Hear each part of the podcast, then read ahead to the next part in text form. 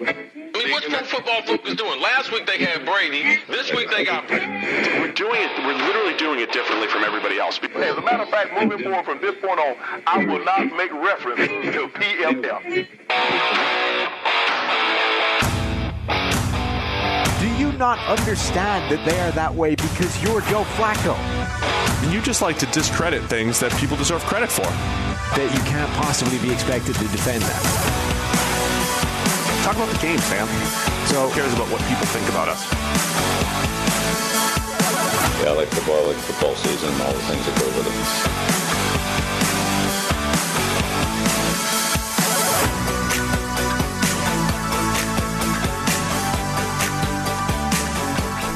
it. Welcome into the PFF NFL podcast. Steve Palazzolo back here with Sam Monson, and we are reviewing all of the Week 12 action. How you doing, Sam? Good, Steve. You? Doing great. You got a new uh, rugby jersey there? Yeah. Yeah, it looks uh, very Halloweenish. Halloweenish. Uh-huh.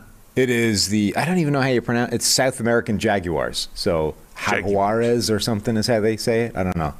Spanish, I guess. Yeah, the G is always silent-ish in uh, Spanish. Yeah, it's Argentina, which is I don't know. Anyway, the the the South the South American Argentinian Super Rugby franchise that no longer plays in Super Rugby, but has very cool jerseys. Tough to see on video, but it looks like a Visa jersey.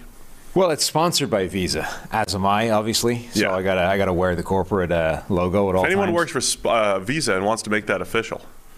But Yeah. you said you were wearing, I didn't know we were both going to wear the same colors. I brought out my old uh, Devon Still jersey. You did? Bengals jersey. Yeah. You know, Be- Bengals victory Monday here in Cincinnati. how many uh, how many X's is attached to that bad boy? Might be a three. Might be a 3X. Three X's. Fits nicely. Nice and snug. After all, he's a defensive tackle. Yes, But that's I an remember- actual that's a game Yeah. worn Devon Still like full Yeah. full three X. It might actually be. Uh, anyway, let's get into uh, all of the fun from the week 12. Uh, from week 12. By the way, uh, a lot of people are asking, and we should probably go back and put it in the title when Steve and uh, Sam played baseball. Yeah. um, that actually happened on our Wednesday episode last week. So we've got the audio version. If you guys are listening to just the podcast on uh, audio. Uh, we have a slightly different version. The video version is about seven or eight minutes of greatness, and uh, you should go back and uh, and see. Look at that. Look at that. It wasn't. Yeah, we've got the meme guy was back. I love when people really pull out the old That was a good one. references from like two or three years ago. Remi- yeah, rem- my old pitching coach with the Nutty Buddy and his Yeah. you know, new athletic cup and the whole thing. So we had a lot of fun. We never checked. Did With you? Did the, that was part of the uniform? Was it the the Nutty Buddy? No, no, No? we never checked. I We certainly didn't check. We didn't do the test.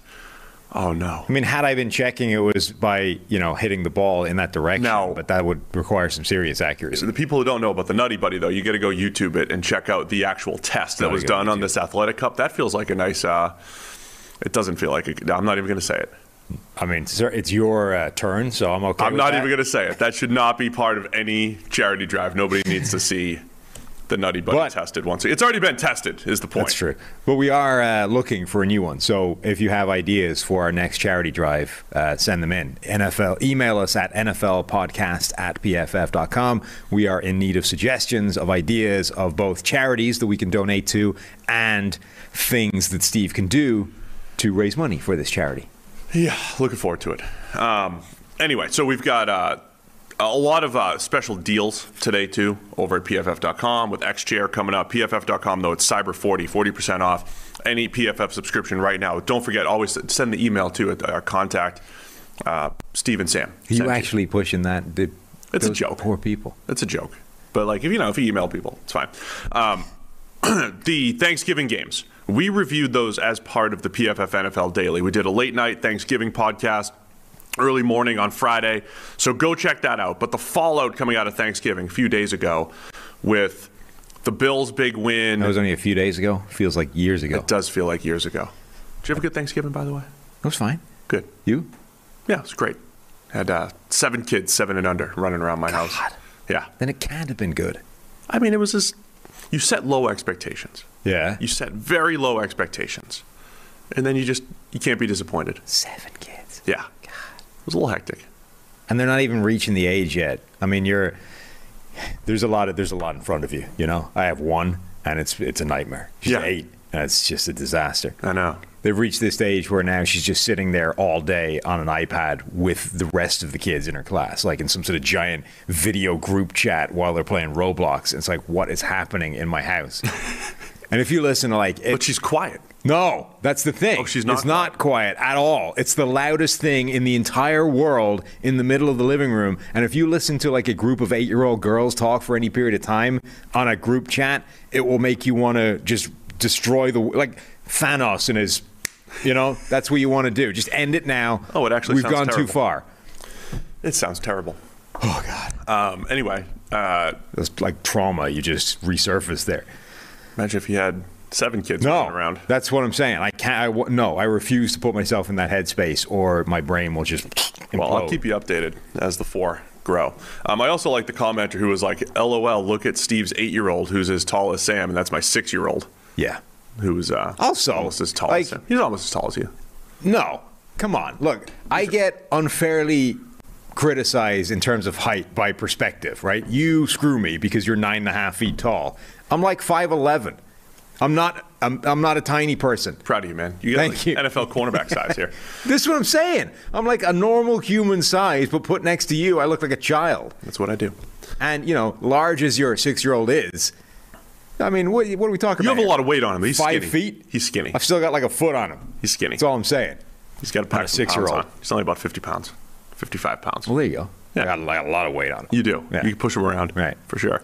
Um, the uh, the Thanksgiving. The only thing I wanted to talk about Thanksgiving fallout. The Cowboys fall to seven and four, so they kind of fall out of that number one seed contention in the NFC. The Bills hanging with the New England Patriots and now primed for I think it's Monday Night Football Yeah, next week. is. Bills Patriots. So the Bills had a really nice win on Thursday night. Other than that, there wasn't a whole lot notable, but if you do want to go back, PFF NFL Daily on Friday morning, we did recap that.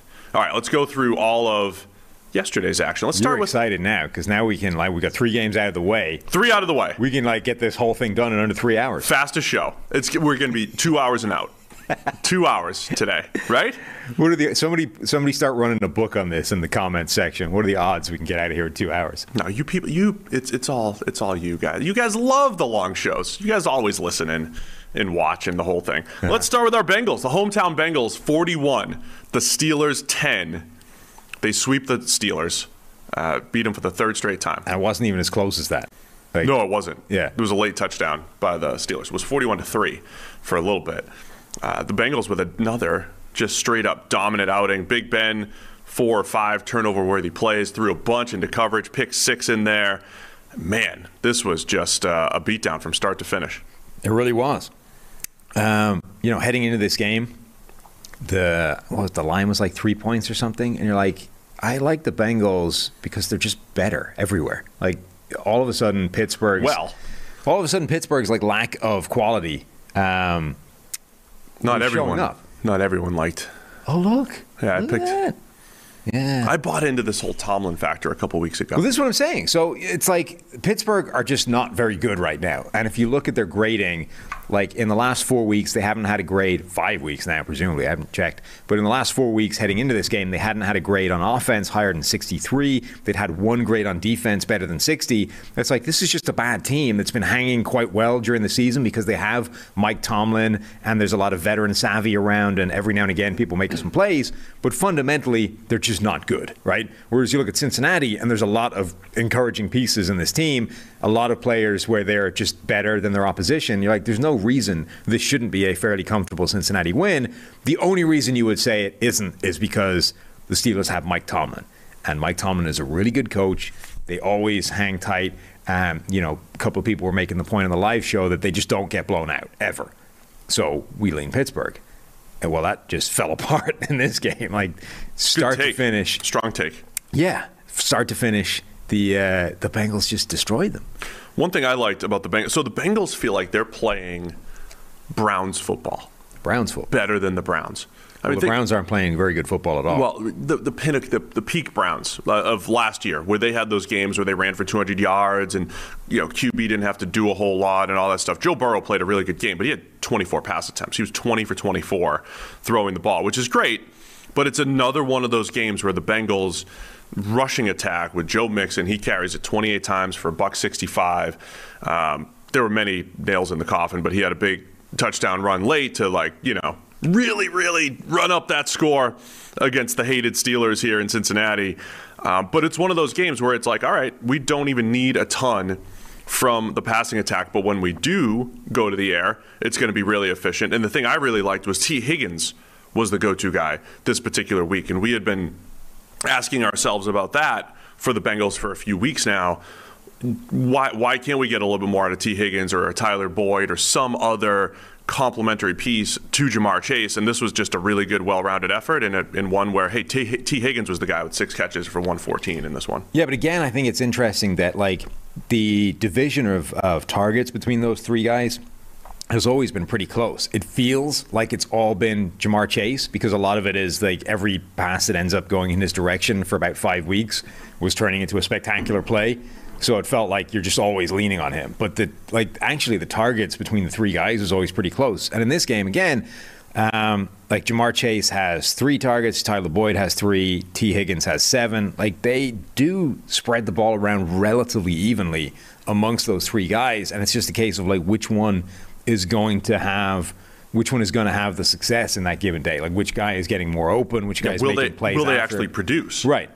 And, and Higgins produced in this one. Big jump ball for a touchdown that he goes up and wins, uses that height. I mean, this is when Cincinnati's really dangerous. When Mixon's running the ball, they're working the play action game. You have a Ja'Marr Chase, you have Tee Higgins, and you have Tyler Boyd to And worry then, about. Like the flip side of that is the Steelers are out here with 17 targets going towards Diontae Johnson. It's like this is a one man show, and that's not good. No, that offense is just uh, it's just not there. Chase Claypool, I mean, look, my I said all season their best offense is chucking it up to Chase Claypool. Now, I also admitted when you do that, bad stuff can happen. There was a miscommunication with Big Ben, picks uh, interception early there.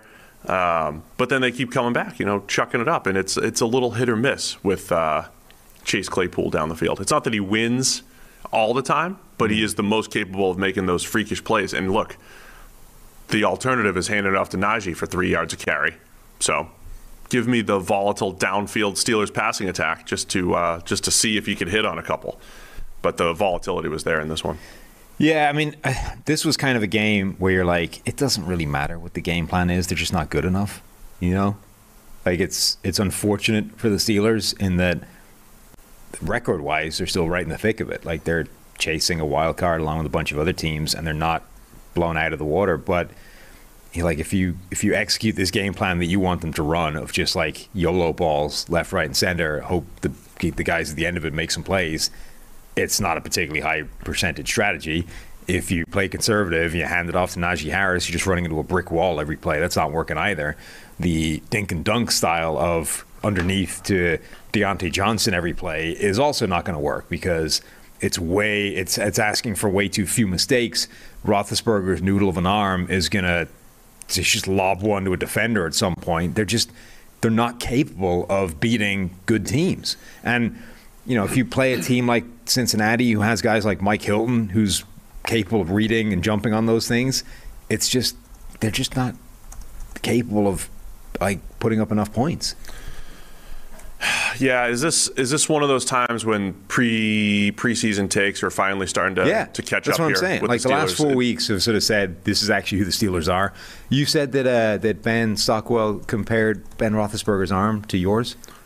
Well, yeah. I mean, look, where the grading is happening, the, the reviews of the grades are happening right now, and, and they're debating, you know, one of the Big Ben's throws. Mm-hmm. Healthy debate. We because we have chats where all of our reviewers or QB reviewers are in there, and, and I'm in that chat, and the, he made a little comparison to me. Yeah. He said, "Well, you know, when Big Ben's got this Palazzolo arm, what what can you expect? He needs to know better, not to make that throw. like I knew better than to." Uh, Try and hit the plate. throw it, Yeah, because I mean, if I threw it over the plate, you probably would have crushed it. Who wants that? Me, Yeah, you would. quite a lot. Yeah. Imagine me in a major league game right now. No, I. I'd be thrown so far under the hitting speed. This is what I'm saying. I'm like, it's part of me is like, oh, this baseball game seems really easy. I understand that I didn't actually do anything with these pitches on the basis that they were three yards outside Do I have plate. to like Do I have to train right now just so you don't disparage the great game here, the great sport of baseball? I mean, the the movement, I think you threw one that did some weird stuff in terms of movement. That I think would be The one time I threw a slider or yeah, a curveball. That feels like it would be a problem. But the actual speed was was miserable. yeah, the speed on a slider or a curveball is not supposed to No, be. no, not the slide. The speed. Oh. Your general speed. Your your max out speed of seventy four was vaguely I pitiful. mean, yeah, it's poor high school speed. yeah, Yeah, that's where I'm at. yeah. We'll get back. Um, anyway, You think you think the thirty nine year old arms got it in it? yeah, we'll be back. Okay. I thought 11 years rest would do me well. The the movie The Rookie, where the guy came back throwing 98. Yeah, that's I not you. went, I went the other way. Yeah. yeah. I was hoping 11 years rest would. You're like a uh, you're like a, a, a muscle car. It's been parked in a barn for 25 years, and you drag it out, and it's like got seven horsepower now. You gotta you gotta run it through a full service before you can get those horses back. Yeah, I don't have time for full service. No. The uh, AFC North. We'll, uh, we'll we'll touch on the the Ravens Browns game, but now uh, Ravens are at eight and three after their impressive Sunday night football win. What Stop. crazy win! Uh, Bengals are now sole sole possession of second place, seven and four. Um, yeah, I didn't mean to fool you guys. We're not we're not going to Browns Ravens yet. We're not there yet. We'll get there. Uh, Bengals now second place, seven and four. The best point differential in the, in the in the division too. If you're into point differential, but the Steelers five five and one, and then the Browns at six and six. We're starting to see a little bit of separation in what I thought, along with the NFC West, was the deepest division in the NFL coming into the season, and we're you know starting to see that Ravens and Bengals now sitting atop. Are the Steelers cooked for the season here? Yes. I would find it pretty hard to believe that they turn this around and go. I mean, you know, they're chasing a wild card spot, right? So it feels like they have a very small chance of hitting any kind of wild card spot the way they're playing right now. They would need a fairly significant turnaround, and I'm not sure where it's coming from. Like they had a lot of their defenders back in this game, and they couldn't stop the Bengals scoring at any point in the game.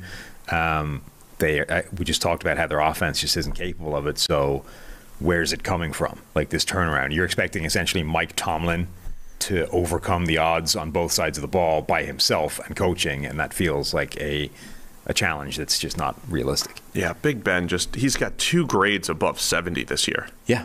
I mean, you just can't win. and You just can't win with You with no quarterback play like that. More turnover-worthy plays than big-time throws this season, and uh, yeah, it's just it's just not. And this, by good. the way, is basically what he was doing last year, in, including his numbers. Like box score is okay. Um, it's actually reasonably good this season. But all but Steelers, it's like you know the way sometimes like Pro Bowl voting works on like a year's lag, right? Like a guy plays really well, and then next year he'll get the recognition for Pro Bowl and All Pro and all that kind of stuff. Similarly, when a guy like falls off a cliff and he's done, it's going to take a year before people figure it out. He'll still get voted when he's playing like crap. Steelers fans last year were ripping us mercilessly, week upon week, because we were grading ben, Big Ben terribly, despite the fact that his box score was really good. He was playing, you know, the Steelers are winning, all this kind of stuff. It's like this year, nothing's changed. He's still, like, the, the numbers are still fine. He's still grading the same, but we've realized the truth. It's like, you know, the veil has been lifted. It's like, oh, yeah, he, he actually is done, cooked, just over. Uh, we're not going to argue it anymore. All right. The thing, the thing that's different, the thing that's different this year though is just the pure negative plays for Big Ben. He's got 10 more sacks this year than last year, and last year including the playoffs. He's been sacked a lot more, and the, he's already got the same number of turnover-worthy plays this year as he had last year. Last year they at least, even though he last year he averaged 6.1 yards per attempt. I mean it was terrible. They at least got the ball out and didn't have nearly as many negative plays. And um, this year they do. And we saw all those interceptions and everything come back to bite yesterday for the Steelers. So yeah, they have a they have an uphill battle to say the least. And now the Bengals are right back in the mix. You know, if they don't if they don't have that one blip against the Jets, which you know, there's always those that one game I think a lot of teams want back. That one game against the Jets, they'd be sitting there at uh, eight and three. There's so many games this year. Like somebody needs to do like a power ranking of games that just make no freaking sense. The Bengals lost to the Jets. It's one of the, biggest. To lost Mike the- White and the Jets. Right. The Bills lost to the Jags. Like there's just this sequence of games that you're like, what the hell happened? Yeah. that would they would be the Bengals would be tied with the Ravens atop the division, eight and three. Yeah, and the we- Bills, the Bills losing the Jags is like a huge game in their season. All of a sudden, they're tied essentially with the Patriots. The with, Bills would also be eight and three. with two games against the Patriots. Can you imagine what it would be like if they had a game extra, you know, like No. a buffer, to be able to toss one of those away and still be okay, well, got to show up every week here in the NFL. even against the Jags? All right, let's go right to that Sunday night football game though. Oh God. 16 to 10. Ravens over the Browns. No, uh, I mean, it was entertaining. Ugly football is entertaining. Oh, man, I missed this one too, huh?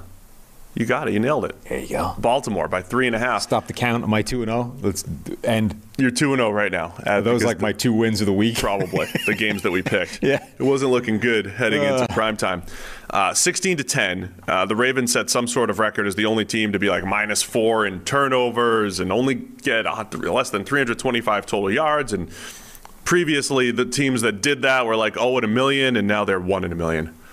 Yeah. It's like it was like oh in hundreds. Uh, but the Ravens win 16 to 10. And uh, just an ugly game for, for both sides here. This was so bad. You're right. It was entertaining though. In I can't even think of a suitable analogy for how, but just like the way some things that are terrible are quite funny to watch. like a circus. Sure. Yeah, the circus wouldn't be a bad one. Or like you know those movies that are so bad they're funny. You know, like a, a movie that doesn't think it's funny, like it's not an Yeah. intentional comedy, but it's so awful. Like I thought the movie Unbreakable was like that. I know some people actually liked that. I don't know if you've seen that movie, but I thought Unbreakable was so ridiculous that uh, there were some funny lines that came out of it. Well, like uh, the movie Commando, right? You remember Commando? Arnie, Arnold Schwarzenegger, Yes. like vintage Schwarzenegger. I mean, all of those. Now that's become Yeah. so kind of cult that it's almost serious again. But that at the time was an intentional, like action, serious movie. And yet, if you watch even just like the opening sequence now, it's one of the most ridiculous things you've ever, you'll ever see in your life. And it's hilarious. But it's so it's an unintentional comedy. That's kind of what this was. It was such a complete joke of teams just screwing things up left, right, and center that it was kind of funny to watch. And you know, late in the game, Cleveland needs to score at some point to, to win if they have any hope of it. And you're like, you don't want the ball on offense. Like the Bengal or the the Ravens punt it to Cleveland. You're like, punt it right back. Like first down, just kick it back to them. You don't want the ball. Like that, you have a way better chance of scoring through something ridiculous happening, and you, you know, getting a pick or a fumble six or whatever than you have of Baker Mayfield executing this game-winning drive. All right, from a Browns perspective, Baker Mayfield had two game-winning drive opportunities, and the Browns go seven and out.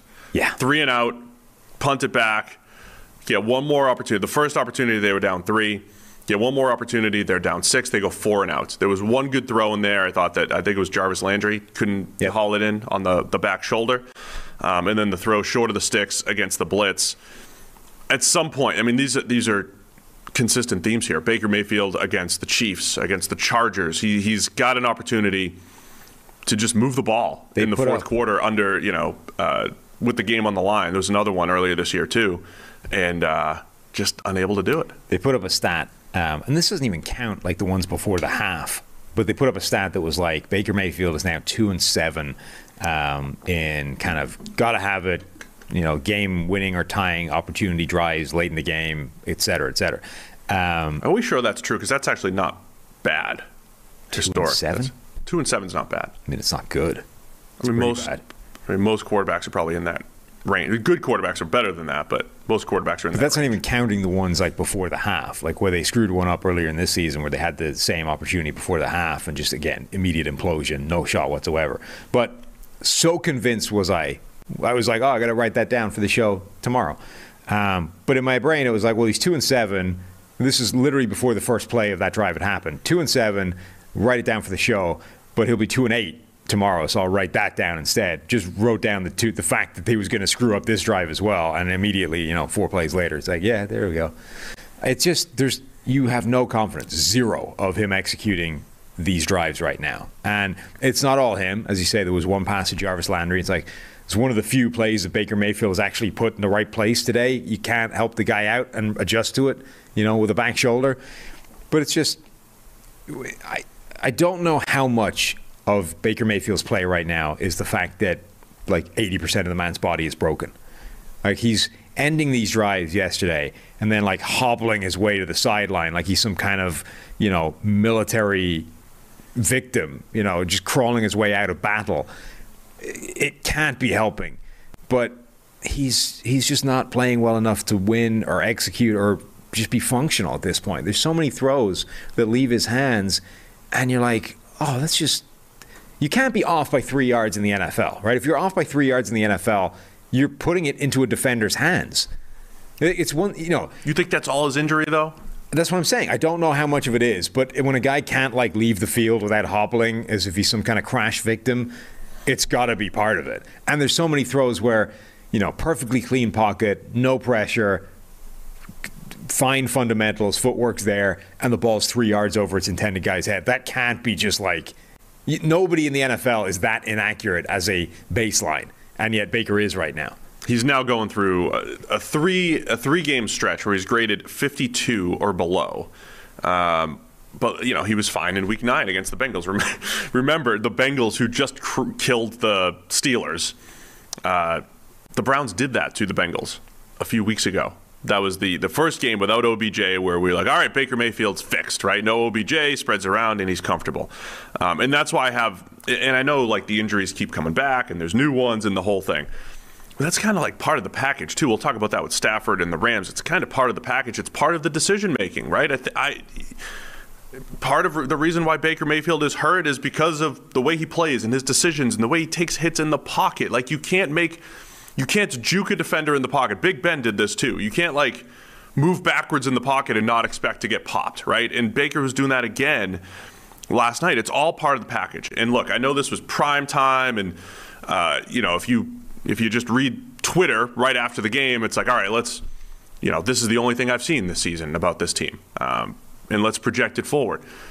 If if front office decisions were made just off primetime games, would, uh, can you even see the Browns bringing Baker Mayfield back after this, right? Do they have confidence? Do they chalk it up as a loss? Because at some point, they're going to say, if I'm going to pay the guy, injuries or not, I want to believe that he's going to make a comeback, that he's going to carry us every now and again. When we trade, when we get rid of OBJ, when we have an injury at tight end, when we have an injury at right tackle, at some point we want our quarterback to carry us. And I don't know if Baker's ever done that outside. uh, You know, again, a four year career, we had stretches of awesome play as a rookie, great stretch of play last year, and you know they figured out the system and all that stuff.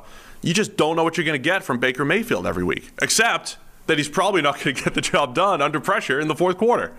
I think there's a very difficult um, decision that teams need to make when it comes to like at what point is your not 100% healthy slash injured player actually not worth putting out there like because those guys always battle through this kind of stuff and will play if you let them so at what point do you need to save them from themselves and say you know what? It's great that you're willing to gut this out and go out there and try and get it done anyway, but you're so banged up right now that it's actually not worth the effort. So Baker Mayfield is clearly going to play this year throughout whatever injuries he has and just try and get it done. But where where is in the spectrum of, you know, what percent healthy does he need to be for him to be a worse option than Case Keenum. And we've seen this from Stafford for years as well. Like Stafford will gut it out through whatever injury he's playing. Cam Newton has always done that as well. Like he'll go out there and play regardless of how banged up he is, and he'll play badly because of it. Like at what point as a team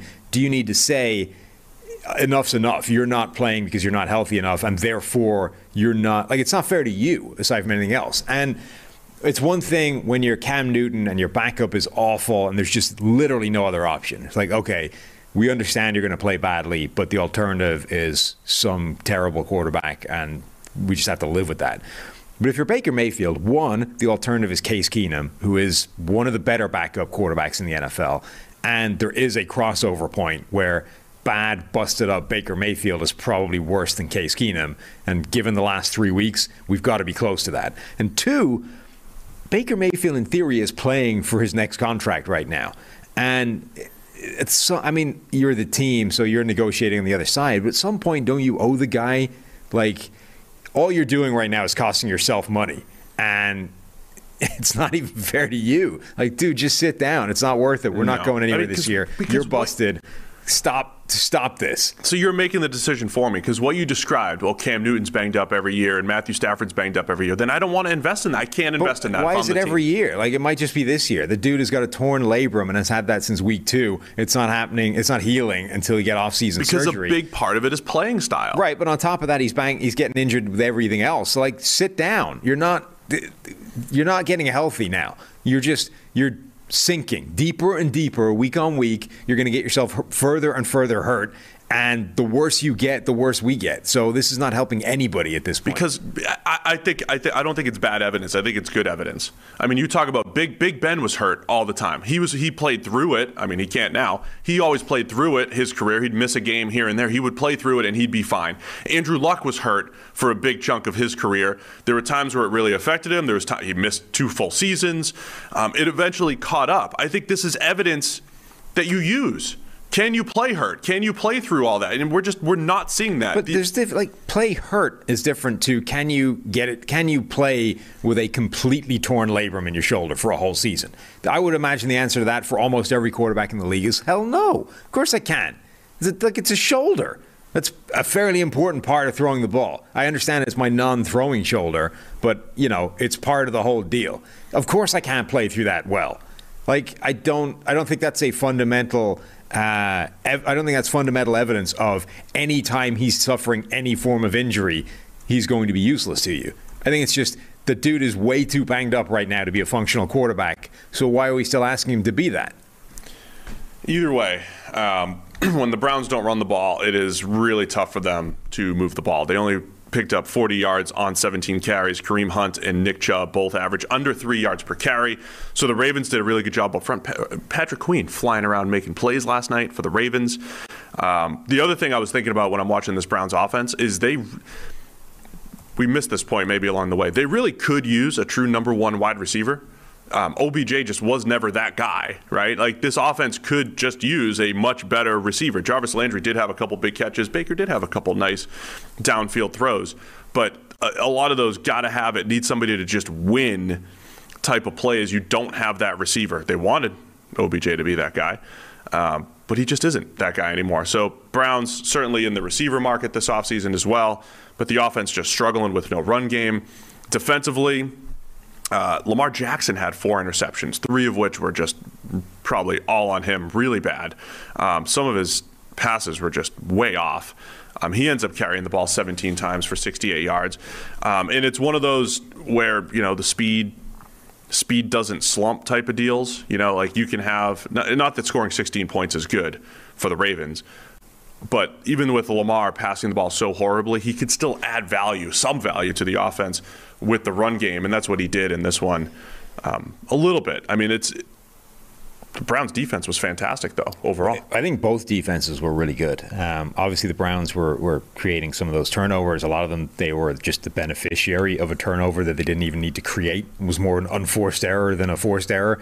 Um, Baltimore's defense, in particular, against Cleveland's run offense, did really good. They just stacked the box. Like almost all what did they had. The Browns had.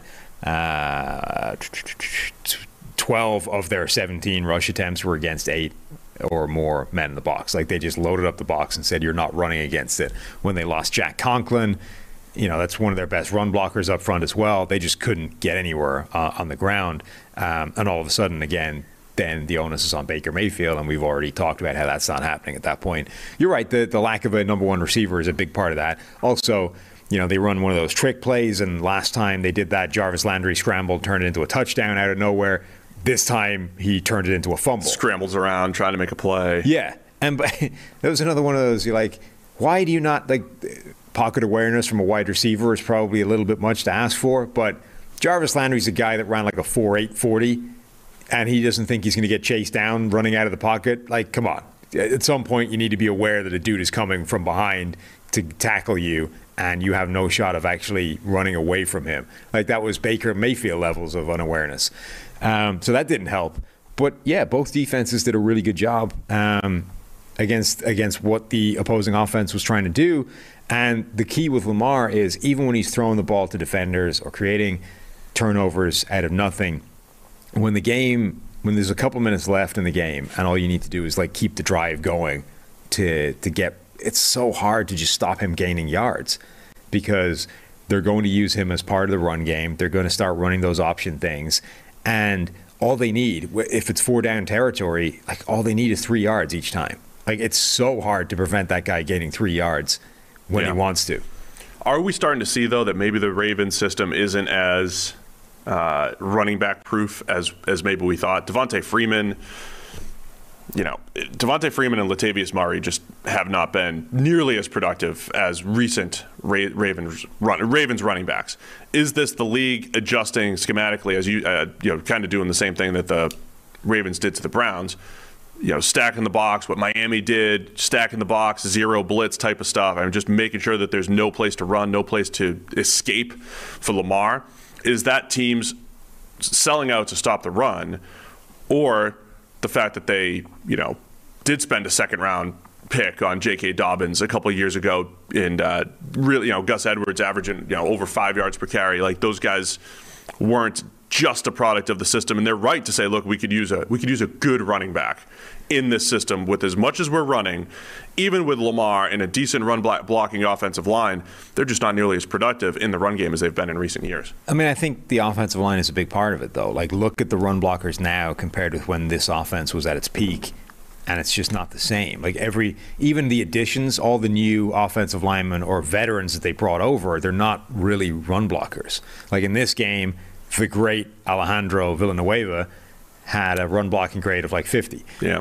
Um, guys like Kevin Zeitler, who's been a really good addition to this offense, is a better pass blocker than he is a run blocker. Um, they, they they just don't have the hor- like. There's no Marshall Yanda. Yanda's out there, you know, as part of the pregame routine, doing whatever he was doing. Um, there's no Marshall Yanda on this offense anymore, and that that is a major difference to what this offense was able to do on the ground when he was there and when they had this great run blocking offensive line. Yeah, I think that's fair. Villanueva on pace for his uh, worst grade since his rookie season, or his first year actually starting at tackle uh, years ago. But yeah, you're right. I mean, it's not uh, Zeitler and Villanueva are big names, depending on who you're listening to. They're good, solid players, but not the skill set that the Ravens usually covet on the offensive line. Um, this is understanding that Villanueva's grades this year are actually better in the run game than the pass game. Like he has been a better run blocker than pass protector this year, but you still wouldn't trust him. It's, it's not the same as having like an Orlando Brown out there who you know is just like Right. bulldozing whoever's in front of him for that rush rush attack. Uh, by the way, uh, JOK, by the way, I just, man, he is fun. I remember saying at draft time and tweeted it last night, talked about it in the other podcast too, right? Did they draft JOK just for this game? Just to be like, all right, we're going to take Lamar out. Uh, you don't really draft just for two games a year in your division, but you do kind of draft with your division in mind. And in this division, the Bengals wanting to run the ball, Ravens certainly wanting to run the ball.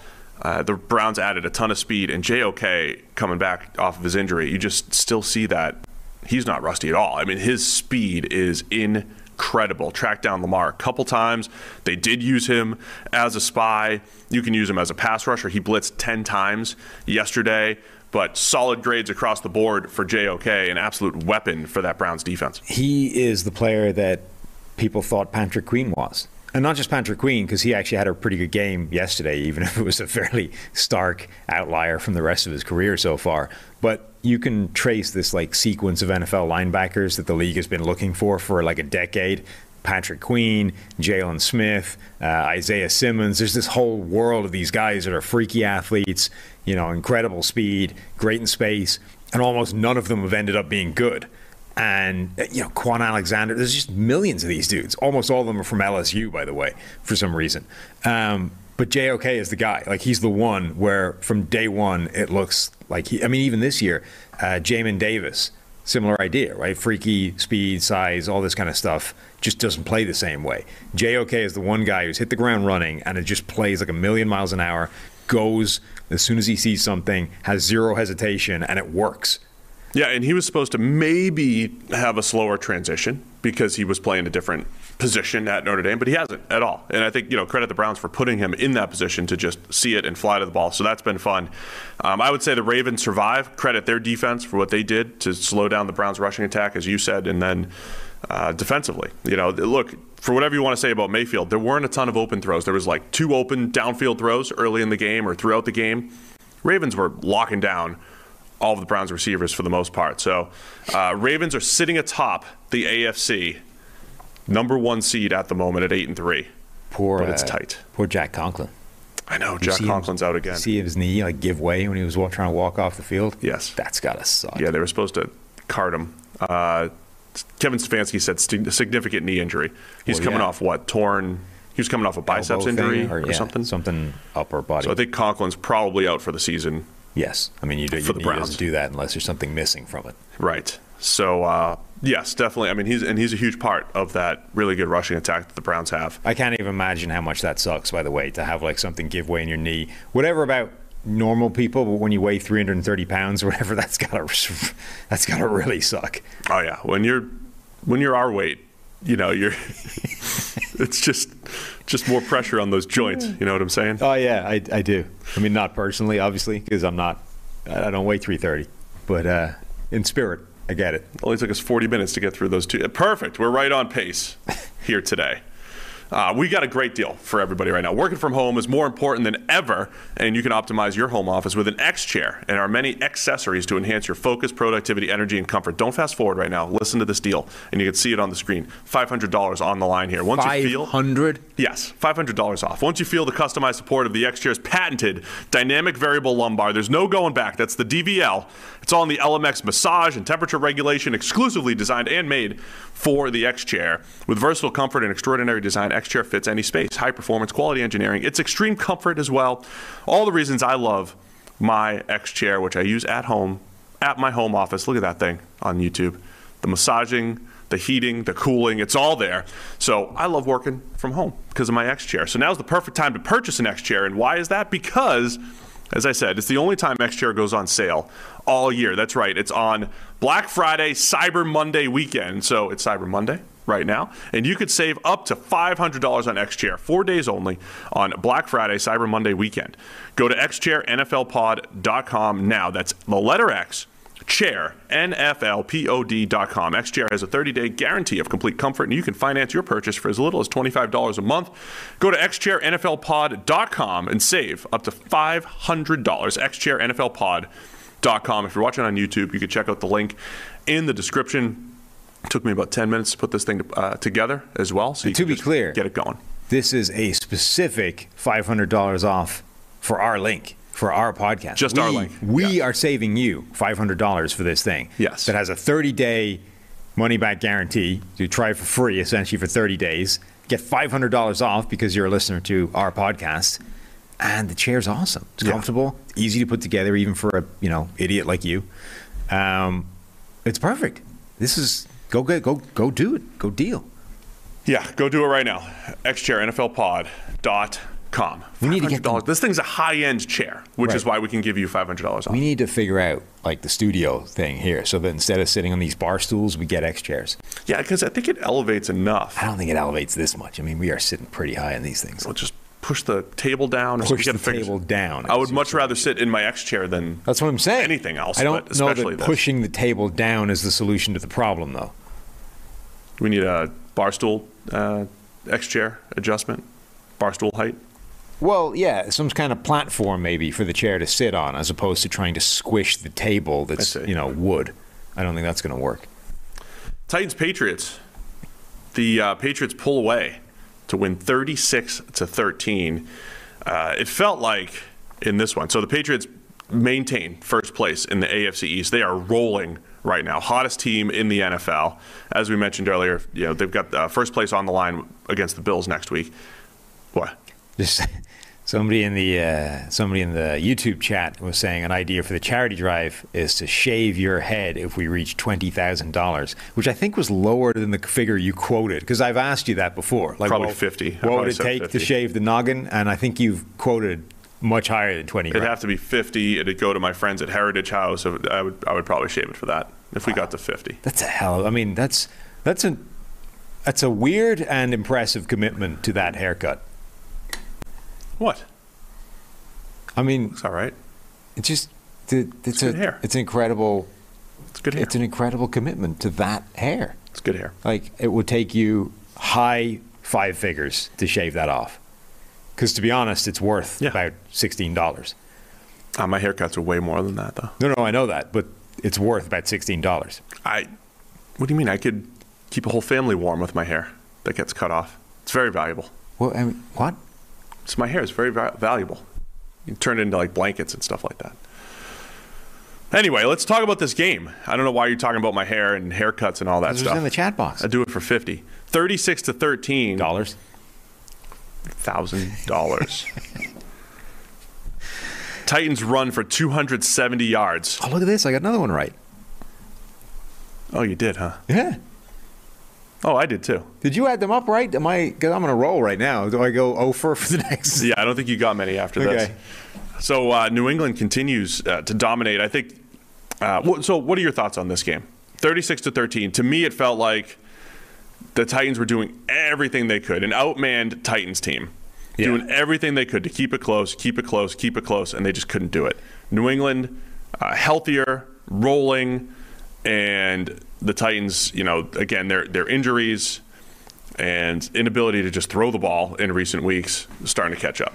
Yeah, I mean, if you the the Titans had three wide receivers on the active roster in this game, they had you know they were the running backs like Dontrell Hilliard, my guy, is was like their primary weapon in the backfield. They just what do we expect The, from them? the other perspective, if you were a New England fan, you'd say, yeah, it was kind of a freak play. Dontrell Hilliard breaks through the line Right. for a 68 yarder before the half. As New England, like New England kept trying to pull away, trying to pull away. You're kind of expecting it. Titans would make a key stop, force a field goal, key stop, force a field goal. Dontrell Hilliard runs for a 68 yarder, and it's like, wow, the Titans might be able to pull this off again. They might be able to do it again. This is what they've been doing all season, uh, just coming up big when they really shouldn't, but they didn't. You know, New England, New England was just too much in this one. Yeah, they just at some point you've run out of too many players. You're you're dealing with not enough, and the Titans just literally did not have enough weaponry here to hang with with the New England Patriots. And look, the Patriots rode some luck as well, like that play to Kendrick Bourne, where he just for some reason the entire Titans defense just decided, no, we're we're not going to bother tackling him. We're just going to let him go. Um, so that can kind of offset your Hilliard play, where it's like one random play that shouldn't have happened for either defense. But I mean, as much as the Patriots don't have the best weapons in the world, like it's night and day the difference between what they were able to deploy and what the Titans were able to deploy. It's basically Ryan Tannehill trying to operate with a preseason like second string. But the sum of New England's parts are good. And Yeah. this is where, look, we spent, I I spent all offseason saying this, this, this better pay off for New England. This investment in Nelson Agholor and Kendrick Bourne, Jonnu Smith, and Hunter Henry, had had better pay off. And this is one of those games where it did. Kendrick Bourne, contested catch in the end zone. I don't even think it was a great throw. That thing's broken up, you know, 98% of the time over Kevin Byard. Uh, Bourne just, I think it was Kevin Byard, right? Yeah. Um, Bourne just Who wins. actually had his hand in there. Like it's That's what I mean. Like when his really- hand is in between the the receiver and the ball. from Byard's point of view, it's really unlucky that that was caught. He had his hands between the arms of, of Bourne, and usually you then, you know, you rip it out and it's gone. Yeah. When he went to rip, it was right at the time Bourne kind of shifted it from one hand to, to or from two hands to the one hand, which was the like the side that that uh, Byard wasn't trying to rake. It's like a perfect play from Bourne, really unlucky from Byard, um, and just like the again like the millimeter details of the difference between scoring and not. Yeah, and, uh, and that's what I'm saying. In a game like this where Bourne makes that incredible contested catch, runs up the sideline for another touchdown, he produced. Uh, Jonnu Smith, they use, you know, getting the ball to him in space, let, let him create after the catch, and a nine yard carry in there as well. Jakobi Meyers always seems to just get open. Uh, Agholor and Hunter Henry had a couple catches and all that stuff, but you've uh, Brandon Bolden, you know, rejuvenated again with 54 receiving yards. It's just another like old school classic Patriots, ton of contributors. And in this particular case, it's a lot of the guys that they invested in. And I think they're starting to see that come to fruition. The other difference, I think, for this New England team versus last year, the rushing attack was just okay in this game.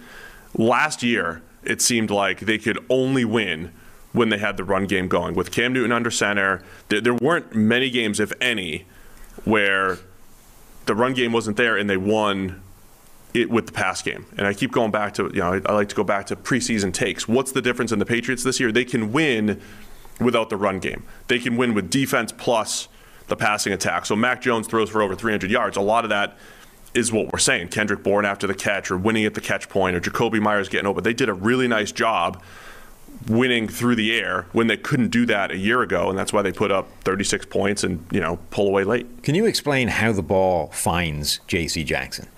No, that was ridiculous. Another interception for him. But like, so Just tips backwards to him. it, he's another one of these players that is clearly he's a ball hawk style of corner. He has very good ball skills. He can catch an interception that's thrown in his general direction and, and break on the ball. And the, there aren't that. There are a lot of corners that just can't do that, right? They don't have the skills that even when they're in reasonable position to catch it, you, you know, there's a pretty good chance they're not going to. J.C. Jackson will usually catch those. On the other hand, but he also has what feels like a massively disproportionate amount of balls that just land in his lap from completely random, nothing to do with good play. You know what I mean? Like it's tipped or it's a ridiculous read by the quarterback and he just is standing there when somebody fires it at his face. This was another one. Like uh, Devin McCourty, I think, got his hand on the ball. like in the back of the end zone, nowhere near the play, it just lands in J.C. Jackson's hands. Like another pick for the dude that just has so many picks. I don't understand how there are these corners that seem to get that luck. Yeah, I don't either. There's there's not much. Um, look, I mean, at some point uh, over time, you're just like, okay, it's it's you, over time, it's probably skill, but there are individual plays like this where it's like, okay, you just you're a ball magnet. It's JC, Yeah. but uh, New England. But there are also players that go through a run of that and it like never comes back again. you know, JC Jackson's on like a three year run here. Yeah, that's what I mean. run. It's it's a weird like who was the Jairus Byrd? Remember, there's like a season and a half where the ball would just land in Jairus Byrd's hands constantly, and then Jairus Byrd disappeared from the face of the earth and was never the same player again. Yeah. Uh, New England's pass defense continues to be really good. Just tough to move the ball on them. Again, the Titans did everything they could with some explosive runs and the whole deal, but uh, just they they couldn't move the ball when they needed to. They were just outmanned. Uh, Mac Jones on his side actually wasn't his cleanest game. It was a great game statistically. Wasn't one of his cleanest games. Uh, a few misses, key third down misses. Had a turnover worthy play in there as well. Um, but the, uh, again, here's the difference with the Patriots. It, Mac Jones about a 53 passing grade. If that happened last year, they don't have a shot at winning. They just don't. New England does not have a shot last year if the quarterback doesn't play well. Now they do. Even with Mac Jones not having one of his better games, and he'd been playing a really clean brand of football in recent weeks, he doesn't have to have his best game for the Patriots to win because this defense is playing lights out. And again, the playmakers can take over or the run game can take over. The Patriots have multiple ways to win. It'll all be put to the test against the Bills. What, two out of the three next week, so uh, excited next three weeks. But uh, New England is as hot as any team right now. You you buying in that they've they've got a legit shot at this number one seed? Yeah, uh, I think they'll get it. Do I your playoff sim again? You do I haven't done sim? it since this week. No, I haven't run. You redo it I haven't every run the single simulation again. Um, New information has come to light. I do think that they whacked up really well with Buffalo, though, and that the fact that Buffalo won this week and the way they won is not necessarily that important. I mean, it's it's important for them in terms of they got another win. They kind of closed the gap on New England again, or kept pace with them. However way you want to phrase it, it was an important win for them in that perspective. But in terms of the like, there is a clear blueprint on both sides of the ball to beat Buffalo. I don't know that they answered any of those questions in that game because the Saints just didn't have the capacity to run those game plans. Whereas I think New England absolutely does. Yeah, the uh, it's going to be great. New England moves to eight and four. So, um, by the way, it's really weird. They used to get all the byes out of the way before Thanksgiving, right? And then after Thanksgiving, nobody has byes in December, and uh, Patriots haven't had their bye week yet, which is uh, it's odd to me this late in the season. And Eric has been making the point that teams with light bye weeks have had a good record of like Super Bowl runs recently. So another another notch in the uh, the New England case. Yeah, so they've they've got a chance at a Um, at a legit run here. Ryan Tannehill, is there a better example of like how important environment is around a quarterback than Ryan Tannehill at the moment? Like when Derrick Henry's there, when AJ Brown is there, when they've got receivers, Ryan Tannehill is grading as basically the best quarterback in the NFL. But- even if there was always an understanding that you know he was being buoyed a little bit by the offense and by the guys around him, all of a sudden there's nobody left, and Ryan Tannehill's grading in the 40s. wouldn't I, I would rather my uh, my AB analysis there being lose Derrick Henry but keep Julio Jones and Of AJ. Brown. I would have liked to see that. But that is I- literally his thr the three dudes that they spent the offseason building their offense around are all hurt. But we've gone from like one extreme to the other, which is really good environment. Tannehill all of a sudden goes from Miami Tannehill to like the best graded quarterback in the NFL. And then you take away all of that, and you go back to Miami circumstances, and Tannehill goes right back to Miami Tannehill. Like this is the grade he had in this game is basically where he was grading at the end of his Miami tenure. Only nobody's really noticed because we still appreciate him as being quite a good Ryan Tannehill again. But like that's what we're talking about when we talk about quarterback environments. If you are in a crappy situation, and this is relevant to Trevor Lawrence, to like Justin Fields earlier in the season, to like these quarterbacks that are struggling right out of the gate, look at the things around them and then say, what should we reasonably expect from this guy given what he's surrounded by? Ryan Tannehill is living proof that you can play at an all pro level or a disaster depending on what's around you in essentially exactly the same team. I, I think that's going to be. I I really think that's going to be more important than ever going forward. And again, I'll keep I'll keep referencing the post Brady, Rodgers, Brees, Peyton, Big Ben, Philip Rivers, this era where they were pretty distinct top quarterbacks. I don't know that we're especially if Mahomes keeps you know remains coming back down to earth the way he has. We're going to see this world in the NFL where the quarterback's always going to be the trump card. It's always going to be the most important element. But I think the supporting cast is going to be elevated even further because I don't think there's a massive difference. If Mahomes goes back to otherworldly level, that's different. But beyond him, we might see much less separation between the top quarterbacks here, and environment is going to be the key for any team. Stocking up on playmakers and play callers and the whole deal.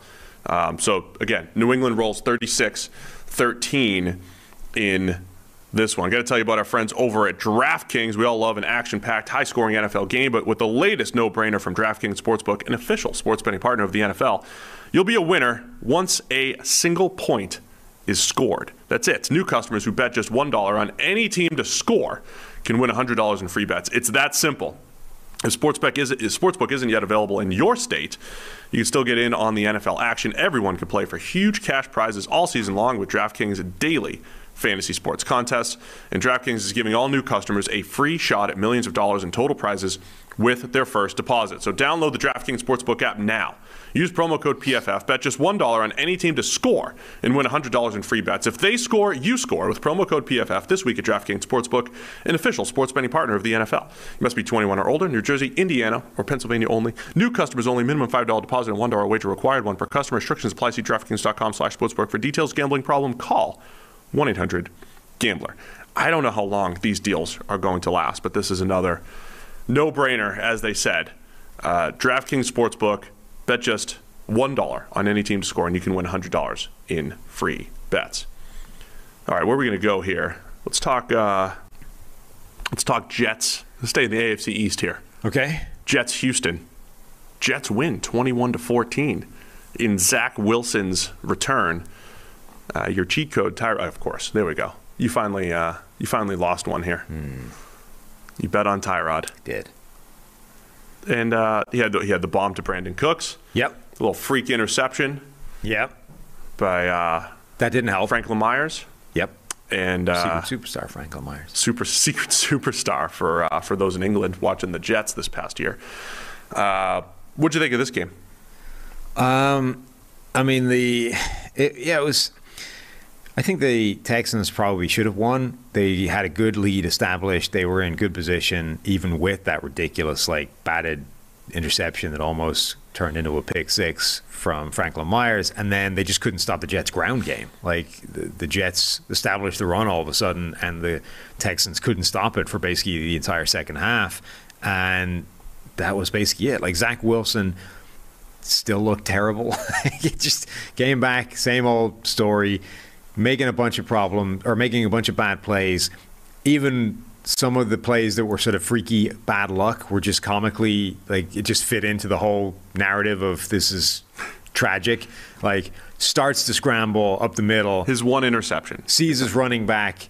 Uh, Oh, look flicks at this. We got a There you go. we got a still. like flicks him the ball to dump it off. Only uh, the exact moment he's decided to do that, the running back has decided that, oh, look, my quarterback's scrambling. I'll turn around and block for him. And it hits him like in the back of the head and bounces to somebody for an interception. It's like, This- okay, that this is- still- That's just unlucky, right? It's just bad. It's just a freak accident of timing where this happens all the time, where you're out running and the guys around you have to make this decision of when do I go from I'm a receiving option for the quarterback to I need to turn and block for him because he's going to scramble. And he just he just decided to throw the ball to the running back at the exact moment the running back had decided it, it was time to flip from one to the other. But it's objectively hilarious. And that's kind of where we are with Zach Wilson now. Like he's just descended into this parody of a quarterback. Hey guys, life is full of questions. Like, what would happen to my family if something happened to me? Am I saving enough for retirement? And is now the right time to start thinking about life insurance, just to name a few?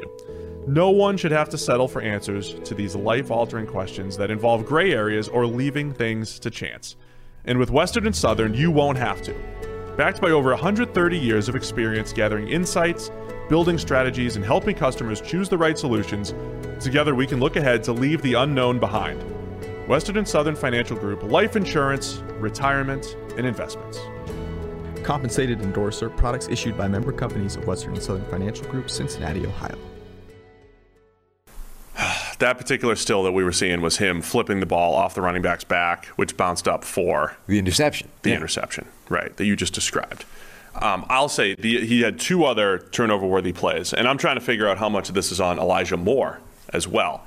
Um, Wilson, I don't think played well at all, but he uh, he's got a slant to Elijah Moore twice, where Moore kind of drifts up the field and does not. Uh, Zach and Bruce, our two, you know, old QB guru and new one, would always say receivers being friendly for their quarterback. And Elijah Moore didn't seem like he was creating a friendly target for his quarterback. He was almost running this. I don't know if he was running a slant seam, but he was kind of running the seam. I don't know. Something was off on both of them. One was off an RPO where Zach's a little bit late, and receiver has a chance to. Uh, DB has a chance to pick it off. Another one is when Wilson pulls it down, scrambles, and he fumbles, which is bad by Zach Wilson. I'm just saying, when you talk about situation, there's also little stuff like that where the guy you're supposed to throw it to is just is either not running the route right or not creating a friendly target, and then you got to do something else. Now, I'm not saying fumble it. I'm not saying throw it into the leverage of the defensive back, but I still think there's work to do with the actual situation around Zach Wilson. I think more importantly for him, I'm watching him and I'm just thinking, I know he just got back to practice, but I'm like, has he practiced? Has he been coached? His footwork on just easy stuff is atrocious. And that, that was the case earlier in the year. But I mean, overthrowing passes to the flat, I, I, I cannot believe. I, I know I know the preseason's different from the regular season, Sam. I know it's completely different. It's a good step. I just can't believe how different he looks from preseason to regular season. Yeah. Trevor Lawrence, for all the positives that we said that we saw from him in the preseason, pretty much looks the same pre to regular season. Speed of processing and all that stuff. Zach Wilson is like a completely different player where you saw processing speed in the preseason, you saw just commitment to making th- you know, making the throw right away. You saw accuracy. The footwork wasn't atrocious. I mean, those things have completely changed. And that's not like, oh, it's just a vanilla defense. It's all against backups. Your your footwork, look at that. Sam was coughing and Yeah, nobody even buttons. heard it. It's Nobody beautiful. even heard it because of the cough button. They're back. It's beautiful. They're here. Only two years in the making. It's a mute button. I can run over and mute you anytime I want. Run over. Yeah, just right around the table. It would happen quick. Yeah. I'm nimble. They come cover me up with a full screen. Um, so with Zach Wilson, I just can't believe how different he looks. Fundamentally, not performance, not stats or anything like that. Fundamentally, from the preseason to the regular season. Yeah, it, it looks. It, that was the thing in preseason. It was amazing just how comfortable and easy and natural it all looked. Now everything is a struggle, and as tends to be the way in the NFL, when things go badly, they have a habit of really spiraling. And even when things are like, even when he does something right, it ends up going badly. So there was one play where he evaded pressure, got out, put the ball in the back of the end zone, and his tight end couldn't come up with it. You're like, God. It feels, you know, even when That was a tough catch, though. it was, but like it's come on, the dude, the, nothing is going right for the man. Like in the one play where he actually does something and puts it in a position where you might come up with it, come up with it. Like what? That's your job. That guy's dealing with a lot. You, all you need to do is come up with that ball. That guy's dealing with a lot. You know, just help the dude out once. I mean, Um, Braxton Berrios helped him out. He had a 46 yarder on a little little hitch route. That was the only offense the Jets created. yeah, true. Uh, Robert Saleh had a couple. Uh, the one, the one good throw I thought Zach Zach Wilson did make fourth and five in Texans territory. Little timing route on the on the dig. Uh, ball location wasn't great, but he threw it early and he got got it there to convert it. Um, and then the uh, what was it fourth and one that the Jets converted as well, and and went for and you know in Houston territory with the game on the line and they get it, and that was huge as well. So I thought there was a couple fourth down decisions by Robert Saleh that ended up Yeah. you know being the difference in the game here, being aggressive late. Yeah, I mean that. I, those are. You have to do that, right? If you're the Jets, you. I mean, okay, you're only playing the Texans, so it's not quite the same as playing most other teams in the NFL. But you know you're a bad team right now. You know you're hemorrhaging points. You can't do that all kick it away and play defense kind of thing. Because generally, even as a defensive coach, because your defense has been getting gashed by everybody this season. So go for it. Be aggressive. Try and maximize those win uh, percentage points and score. And they did. So Jets win 21 to 14. I don't think there's anything else to say here. I think um, at some point, maybe on our Wednesday show, having like a little rookie QB. People love talking about the rookie QBs, but having a little assessment of all of them at this point might make sense, right? Have a little review of Trevor and Zach Wilson, Fields, whatever we've seen from Trey Lance and Mac Jones. The misery show is what you're you're pitching here. Yeah. I mean, I think we should we should at least have a, a little assessment of, of where they're at, what they need to work on. We'll spend some offseason time there too. But uh, clearly, we're seeing the situations uh, weren't great, haven't been great for those QBs at the top. Saw it again yesterday with Zach Wilson. Uh, another AFC East team, Miami Dolphins, 33 to 10 over the Carolina Panthers. The AFC East went 4 0 this week in all of their games. Uh, Cam Newton goes 5 for 21 passing. He had four batted passes and five completions in this game. Meanwhile, Tua on the other side, with an average depth of target of about four, goes 27 for 31 for 230. Just a lot of completions for Tua. Now second in the NFL in completion percentage in that short passing game. But uh, it wasn't all just dink and dunk. He had a couple nice throws in there. Fumble that he'd probably want back. Not not navigating the pocket as well as he had before. Both offensive lines were uh, rough in this game. Yeah. Um, which makes sense, given As talent, expected. given the talent that they have. The Tua is making this a really interesting and difficult decision for Miami, like what they do going forward. Because he's not. It's not like he's playing particularly well, but he's not playing badly either. And we just talked about like how important environment is for a quarterback. Tua's environment sucks.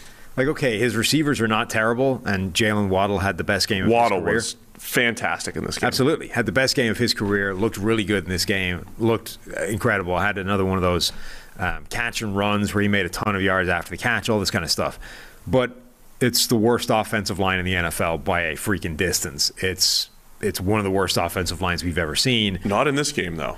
No, but The Panthers. This is one. Uh, well, okay. Finish your thought, because I want to talk about how bad the Panthers' offensive line was.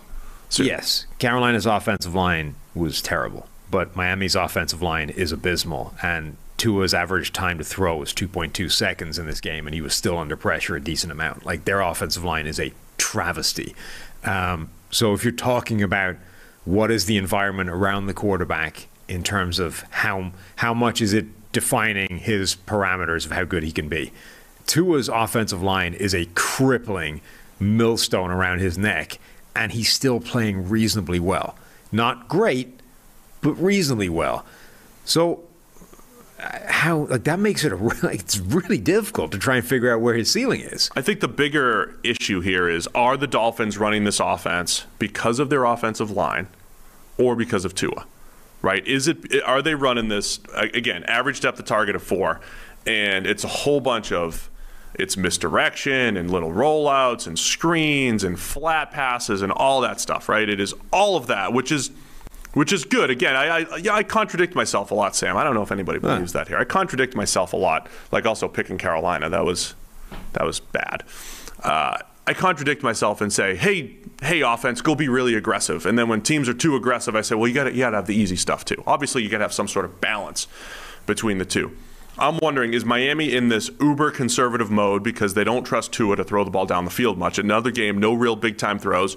Couple good ones though. You know, touchdown to Jaylen Waddle with anticipation. Had another deep out in there, I think, from the slot. That was just that was like he's capable of making those throws, but you don't want him making more than two. Do you just not want him making more than two or three a game? Do you not think he's capable of making more than two or three? Are they running this offense because they have to protect the offensive line or because they have to protect Tua? Because they're going to go into this offseason. If they roll with Tua again next year, they're going to try to rebuild this offensive line, presumably the same way the Chargers did last year. Even though they invested, and one of those guys will probably have a year three breakout that I'll talk about and all that stuff, they got to go heavy O line because, yeah, I think the playmaker situation is pretty solid when you see what uh, with a, what a Jaylen Waddle did in this situation. If they bring back Mike Gesicki when DeVante Parker's healthy, he hasn't been. It's not a bad group, and um, it's just a matter of what can they do behind this line. It was the dig route to Waddle, which was really nice But I think- Tua that he turned into a 50 plus. I think yard. this is the problem is that this is why I'm saying it's an interesting and difficult decision because you don't know, right? The offensive line right now is so bad that there's no way of knowing where Tua's baseline actually is. We can see he's playing reasonably well, okay, however you want to define it right now. What we're seeing from Tua, um, it's at least intriguing, but you've no idea if that's like what is the percentage if you if you take him right now, pluck him out of the Dolphins, park him somewhere with just a middle of the road offensive line. What percentage does his baseline go up? Right? Is it 10%? Is it 30%? Is it 60%? You've no clue. So, like, that is a massive variable in this whole evaluation of the most important part of your entire franchise going forward. You spent the number five overall pick on this guy, and right now you literally have no idea how good he is. You know he's at least not a completely non viable train wreck, d- despite the fact that he's got the worst offensive line in the league in front of him. But you don't know if he's like below average, average, above average, good. You know he's probably not elite based off just the lack of like incredible throws from his game. But like they are staring into this situation with zero idea about the most important player on the franchise. What if you put him in the Brown system or the Niners system? What if you made him Jimmy Garoppolo, which he is? Jimmy Gar- the Jimmy Garoppolo replacement. I mean, not replacing, but like if you put him into Jimmy Garoppolo's situation in San Francisco, I think Tua would look pretty good statistically. Maybe. Maybe a little bit better. Anyway, um, Jaylen Waddle's game I thought was fantastic. By the way, just to just to reiterate on that, the uh, Yeah.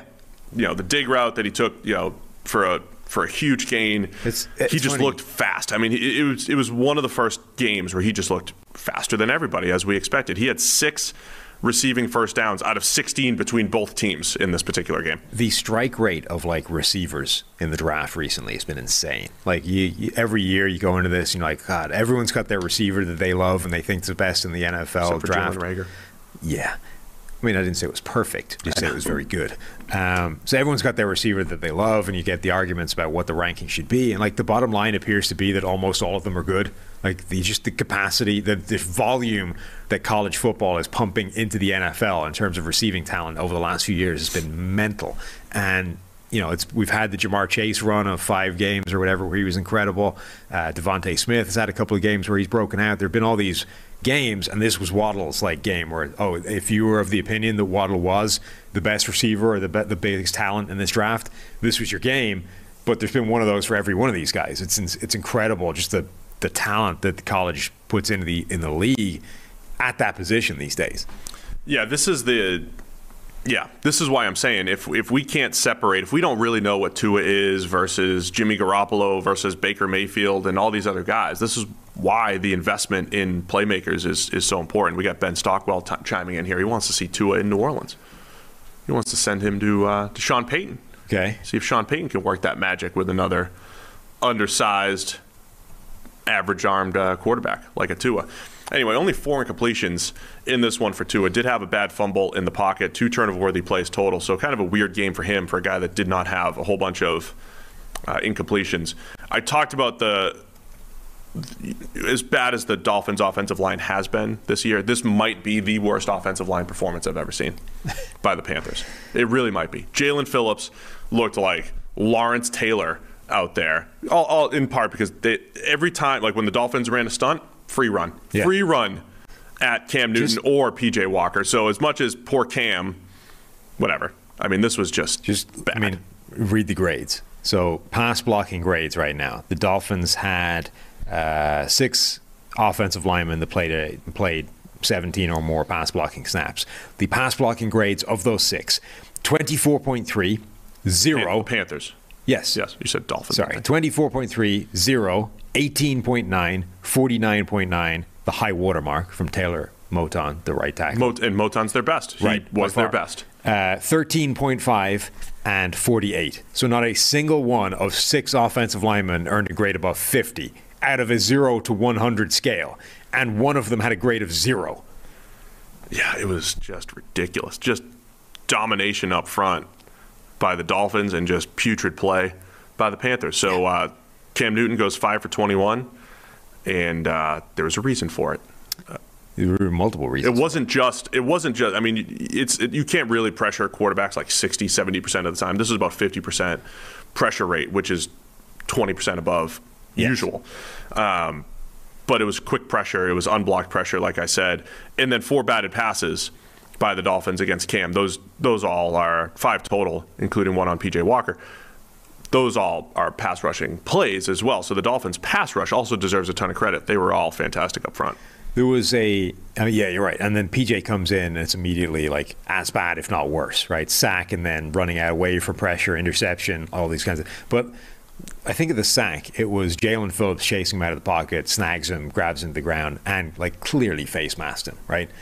And the th- uncalled. I didn't see it. Didn't see Right, neither did the officials apparently. But my favorite part about it was as soon as it happened, PJ like immediately puts his arms out and is like, "Where the hell is the flag? I just got taken to the ground by my face mask." And at the exact same moment, Jaelan Phillips jumped up and was like, "Hands in the air! I didn't touch him. Not not a thing. What are you talking? I don't." If you're the official and the two players involved immediately have those exact reactions, throw the flag. Like it happened. Whether or not you thought, saw it or not doesn't really matter. If one dude is 100% convinced that he got fouled and the other guy is immediately protesting that he did nothing, he definitely fouled him. Throw the flag. You can't ref the game based off player You have to. You got to right? understand the reactions here. You got to understand it. This is these are the things. This is veteran savvy if you're an official, right? There's you know like you know times where they're sort of talking and you're not supposed to use the replay, but you kind of you talk with the officials long enough that they show it on the big screen. You can go, ah, there, there's the correct decision. Yeah. This is just a version of that, right? You need to understand the other factors and environmental things that go into this decision. You didn't see the face mask. On the other hand, they both reacted in a way that 100% tells you it happened. Yeah, well, maybe it should have been a face mask. Yeah. Either way, domination up front by the Miami Dolphins, thirty-three to ten. Dolphins move to five and seven. They're they're both teams five and seven right now. Coming season, from different angles, right? despite like where they were at one point, which was like chasing a number one overall pick at some point in the season, they are not dead in terms of the playoffs yet. yeah, and they're you know I I thought they'd be around five hundred Right. this season. I don't think they're going to make it, but back there. they're interestingly on a charge. Five and seven Dolphins, five and seven Carolina Panthers. We got to go quicker. Let's so You're telling me we're not going to make our? Uh, I don't think we're going to do it under two hours deadline? because there's a lot of good stuff to talk about. Atlanta Falcons 21, Jacksonville Jaguars 14. This is not one of the good games to talk about, so we'll just Perfect. sneak it through here. Uh, Falcons win pretty handily, and I'm still underwhelmed with Trevor Lawrence. Uh, Matt Ryan had a Tua-like average depth of target under four He also in this particular game, but one the of real worst key is passes ever. yeah. Not even like one of the worst passes ever that was in no way dangerous. You know, because there's some really bad passes where he just pitched to a linebacker for a touchdown. But like he had a running back out there in the flat somewhere and missed him by about five yards over his head. Like it's not very often you can look at a you know you can look at a, a, a throw that an NFL quarterback makes and genuinely realistically say I could have done better than that. I, I would have got closer than Matt Ryan did on that pass. Or you're just riding. Also, you you made contact with 169 mile an hour fastball, and you just got confidence you can do anything. I guarantee I would have got closer than that throw. Under no pressure, just missed him by five yards. yeah, just another ugly game here. I mean, you talk about what's around people, and Trevor Lawrence. Uh, Laquon Treadwell was the uh, top receiver for the Jaguars in this one. I mean, good for him, catching four for 53. Those have to be career highs for Treadwell, right? I can't imagine that they're not. Legitimately, Just- four for 53 might be Treadwell's career highs. Might Um, be. I would be. I'd be stunned if they weren't at this point. Look, I'm not researching that. No, absolutely not. Two points I would like to make about this game, and then we can get the hell out of here. Cordarrelle Patterson's awesome. Yeah, Yes. that's one. The Atlanta Falcons had gone 27 consecutive drives without scoring a touchdown. And by the way, those were play those were drives that Cordarrelle Patterson was injured, not on the field for. All of a sudden, Patterson's immediately back in the lineup. Boom, touchdown to Patterson. Boom, touchdown. Like the dude is amazing. He's your best player on offense, and he's a guy that like half the league is dumped through not being able to figure out how to use. It's it's actually horrific negligence at this point. The fact that multiple teams have not really been able to unlock this guy. The Minnesota Vikings, the Chicago Bears, New England Patriots, we've been inching towards this, but how is how has he lasted this far into his career before people realize that he's one of the best playmakers in the league? It's impressive. It's really impressive. Number two, actually, yeah, let's let's give a bit of a bit of good and a bit of bad, right? Marvin Jones, one of the catches of the season, insane one-handed snag, plucks it out of the air, beautiful. The so you know it's it's an NFL game. There's some like pregame entertainment, some kind of things that happen. The Jags uh, mascot did some kind of bungee jump off a crane thing. There you Oh, go. pictures for everything. He uh, he got stuck on the bungee and they had to like winch him into the 400 section of the stands, which pretty much sums up Jacksonville's season, right? Jaxson de Ville. Yeah, Jaxson de Ville does a bungee jump and gets stuck on the crane and they can't get him down, so they have to like lower him into the 400 section of the stadium before the game. The good news is there was plenty of room for him to get down. There was- Absolutely, he wasn't going to Lot land on any people. seats. But like, is it, does anything sum up Jacksonville's season more than that? No, no. No, it really doesn't, No. right? It's like that kind of sets the stage for the game we're about to have here. But Jags fans, you can do what I do is always go back. The 1990 Jags will never let you down, at least until the playoffs. Sure. Their regular season, they won't let you down. So I go back and watch 99 Jags games. And uh, the Mark Brunell era was fun. Jags fall to 2 and 9. Falcons uh, up to 5 and 6, and still technically hashtag in the hunt in the NFC. Yeah. believe they have the Bucks next week, and uh, got to do something a little bit better offensively. As much as Cordell, Cordarrelle Patterson helps them, only 21 points against this Jags defense. Uh, speaking of the Bucks, 38 to 31 against the Indianapolis Colts. The one thing I wanted to mention, so if you looked at like the the biggest games of the week, this being one of them, two really good teams on from both conferences, Tennessee, New England, um, I mean Cleveland, Baltimore, Rams, Packers, an insane amount of turnovers. This Packer, uh, this Bucks Colts game was just a turnover fest with fumbles and muffed punts and interceptions and the whole deal. And uh, look, the Colts, the Colts were up early, feeling it. Dome was rocking. Defense was was making a ton of plays. Strip sack though. I mean, the, the Bucks defense came correct as far as getting them back into the strip sack by Shaq Barrett. Colts also muffed a punt.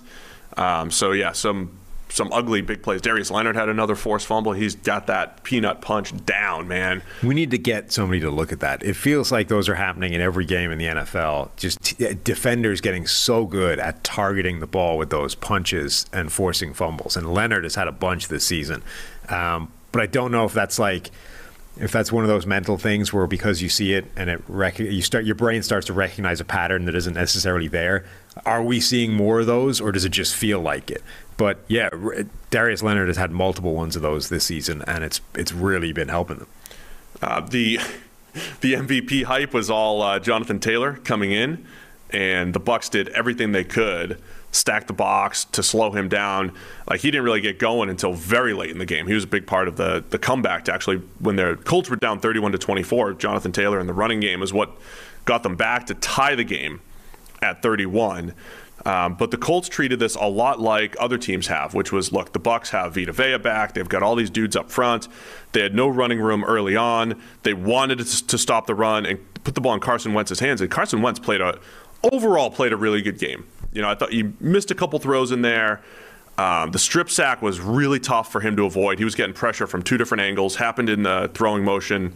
There was a great interception by Antoine Winfield just going up over Michael Pittman to make the play, which is like, all right, you know, you're going to trust Michael Pittman in a pretty much a jump ball situation against the safety, even with the safety having leverage.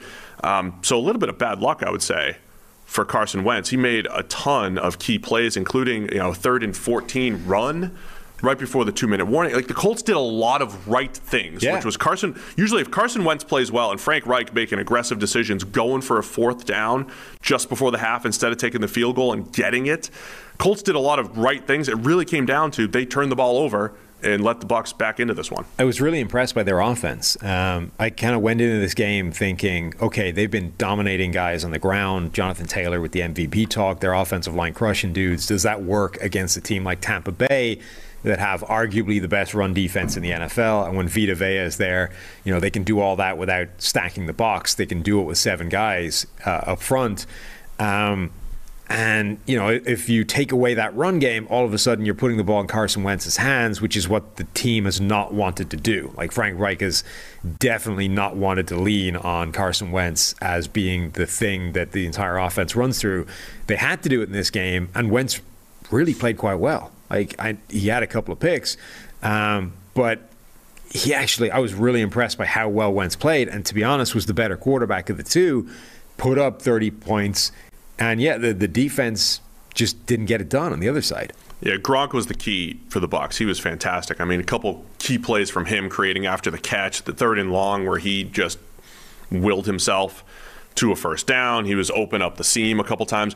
Uh, the Bucks were down to their third string left guard, and you and I talked about this a little bit last night. I thought Brady was a little bit too quick to get to his checkdowns in this particular game to, to throw the underneath stuff. The underneath stuff was open against this Colts defense for the most part. You saw Fournette underneath, and we'll talk about Fournette in a minute because he was really good as well. I thought Brady was a little bit too quick to come off some of the downfield stuff, and you mentioned, well, may, is it just not having uh, Ali Marpet there as as their starting left guard? Aaron Stinnie's the backup. He lasted lasted just a handful of snaps, and then it's uh, third string left guard from Rice, Leverett. It just I wonder how much, um, and he gave up a sack to DeForest Buckner uh, as well. I wonder how much that was a, a part of Brady being a little bit on the conservative side here. Yeah, uh, Leverett had a pass blocking grade of 7.8. Um, they the Bucks as a unit gave up nine pressures, and Leverett gave up five of them. Uh, it it it felt like Brady was under pressure more than he was in this game because it was sort of certainly early. It was like Brady again. Brady just is a little off. Like he's not where he was early in the season. He's missing some throws. He feels a little bit rushed or just not comfortable in the pocket. And I was kind of curious how much pressure he was under over the course of the game. And it actually wasn't that much at all. It was like 25% of his dropbacks. because he was getting rid of it quickly again. Yeah. Um, but you could tell it's not. This happened a little bit last year when Marpet went down as well. Only they at least mitigated the. Last year when that happened, they reshuffled the whole offensive line. They moved Ryan Jensen from center to guard, so they got worse at two different positions. And all of a sudden, like the compl- the entire interior was just hemorrhaging pressure, and Brady was struggling. At least this time they kept Jensen where he was. So you, your center is fine, and now you've only got to worry about the backup and then the third string left guard. Um, so it was a problem, but again, if if one out of five offensive line spots is a problem, we can deal with that. If two or more, or you know, the the more you have, it just multiplies and magnifies the problem. So I think it was an issue, and Brady definitely felt like a quarterback that was anticipating problems coming from an offensive line spot. But then later on in the game, he did seem to kind of get himself back on track. Yeah, and uh, he had a he had a rough turnover worthy play out outside that he had a dropped interception and then the actual interception. Uh, a little bit of a miscommunication with Scotty Miller. I thought Greg Olsen broke it down pretty well. I think it was Olsen, right on the uh, on the broadcast, kind of thrown to a spot where Scotty Miller is supposed to be outside. He goes inside.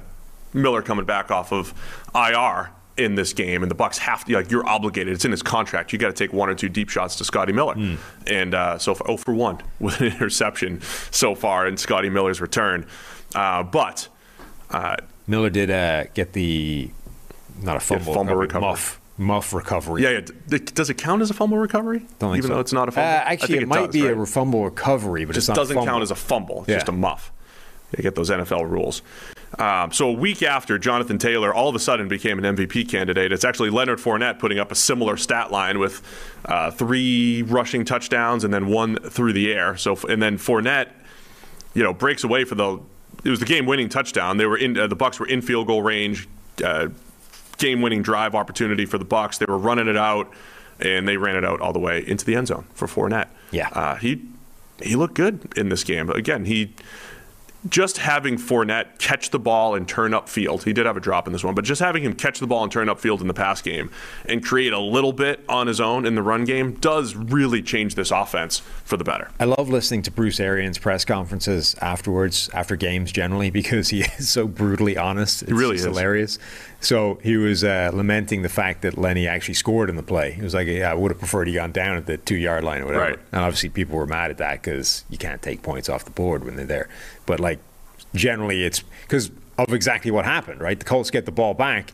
The guy almost returns it for the With touchdown. 20 seconds left, they Right. almost gave up a kick return for a touchdown. kick return, li- almost the guy just gets a hand on him and makes him stumble. He's almost made that guy miss, and if he did, he was housing it. Even that, with the tackle, put them in chan- or in range to have a shot at this.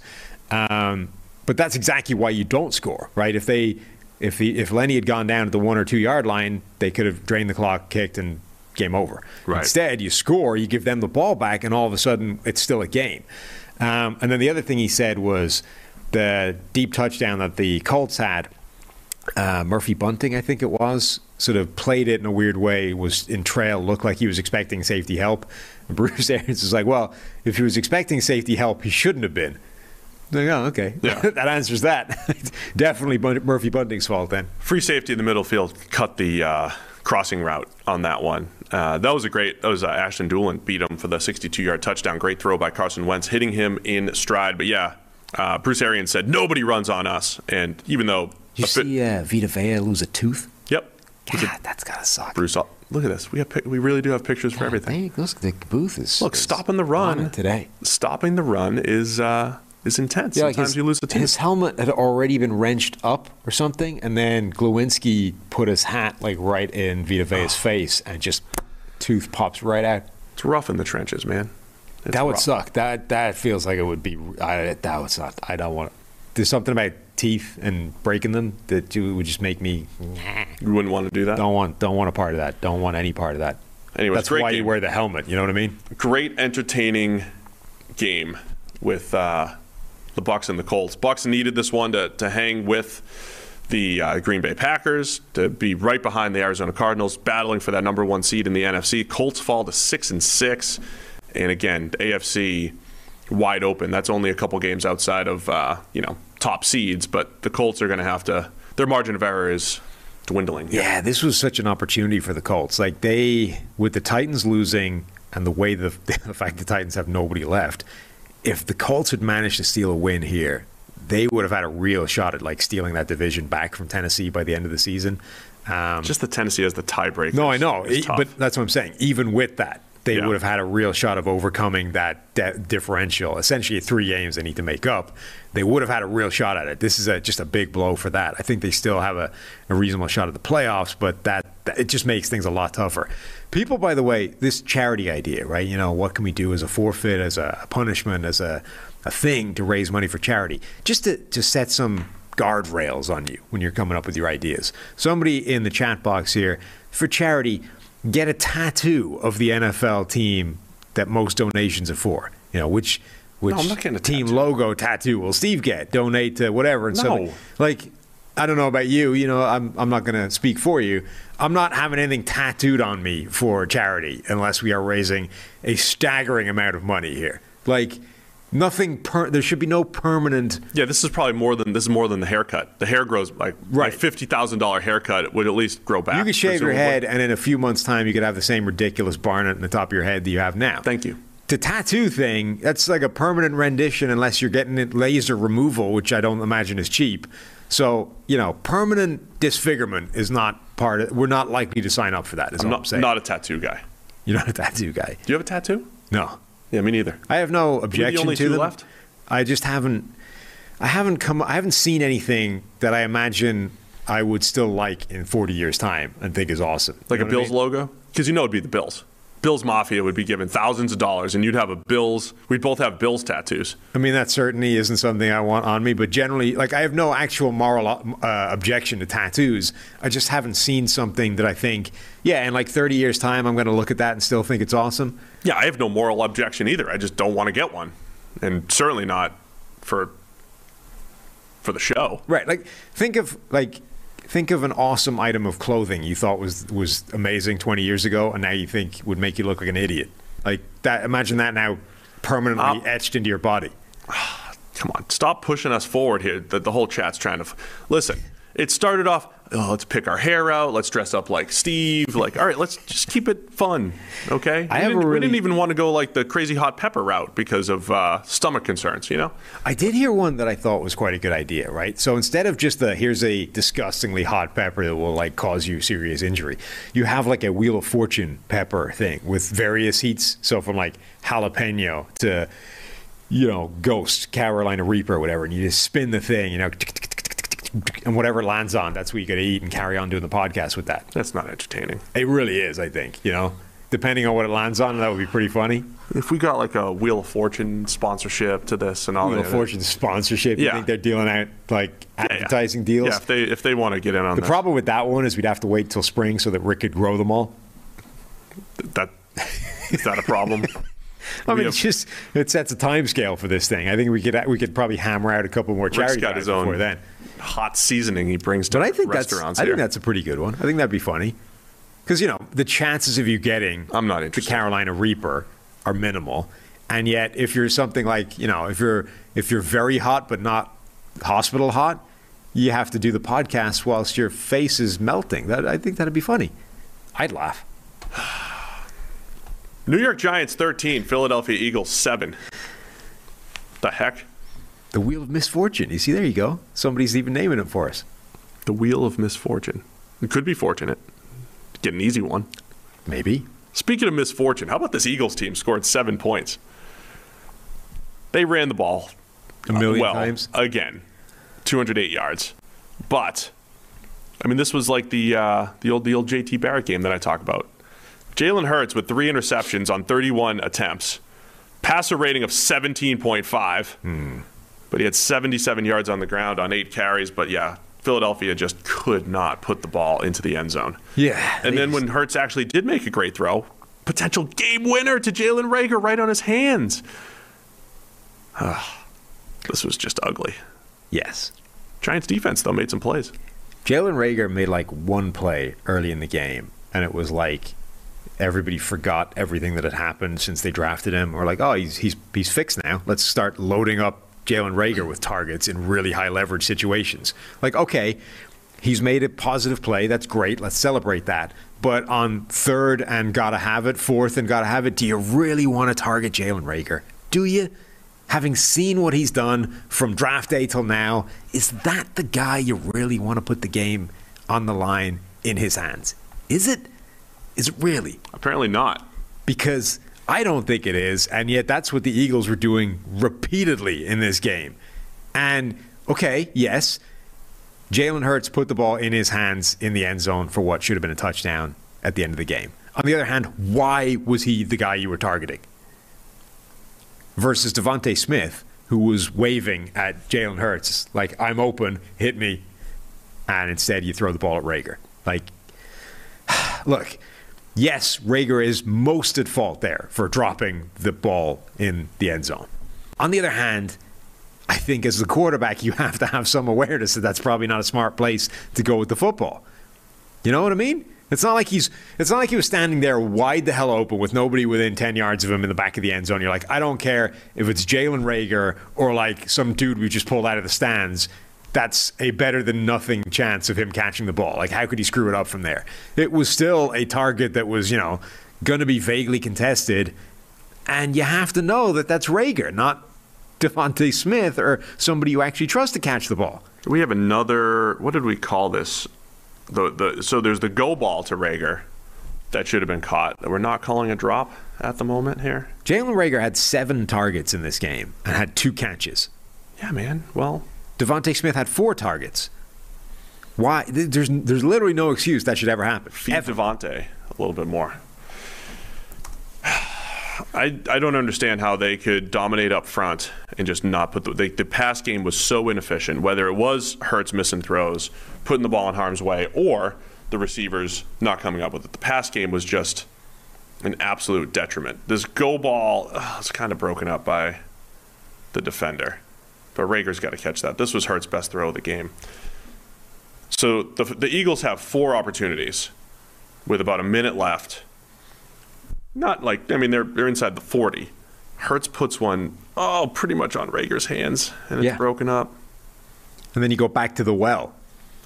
But that was late. I mean the one that he the one that Reagor drops at the one was kind of late. He had to he had to kind of fight to make the adjustment just to get back to it. It's fourth down and then he But it's then he like, drops it. yeah, but like again, you got to catch it, and you know it's him. Why you? He shouldn't get the ball. It shouldn't. You should never put yourself in a position where he could let you down. He was, is here's what the I'm problem. saying. He was he was one for five when trying to catch contested, contest, uh, uncontested catch opportunities. Yes. Whereas DeVonta Smith, yes, only only had a handful of targets and you know should be fed a little bit more in this passing attack. And if you are run game plus DeVonta Smith, it could be a lot more efficient. And particularly, again, in, in like the highest leverage situations. Okay, in a random second down somewhere in the game, sure, let's give Jalen Reagor a chance to make a play. He made one earlier, why not? But like with the game on the line, there's one play, it's do or die. Who do you throw the ball to? It's not Jalen Reagor. the uh, if you look at the grades, the Eagles will have one of the better run blocking performances of the season. And as much as we talk about, you know, points come through the pass game, and that's where efficiency comes through, and all that stuff, right? I mean, the, the pass game has to be so bad for you to score seven, like for the for this type of rushing attack to not work Yeah. right? For to have two, over 200 yards, to have an 88 run blocking grade as a team, uh, lineman grading in the 80s, Dallas Goedert grading in the 80s. Those are massive run blocking grades. If against the Giants defensive front, that's you know supposed to be built to stop the run, and and the Eagles can only put seven points on the board. Man, we just hyped them up last week. What's going on? This was We hyped them up. We were we had a whole show on the Eagles going to the playoffs, man. This new style. But we forgot that the pass game could be this inefficient. I mean, this was Or an absolute catastrophe for Philadelphia. They had a real shot of making the postseason, and all you had to do was like beat the teams you're supposed to beat. And this was they just set fire to it in this game, like absolutely.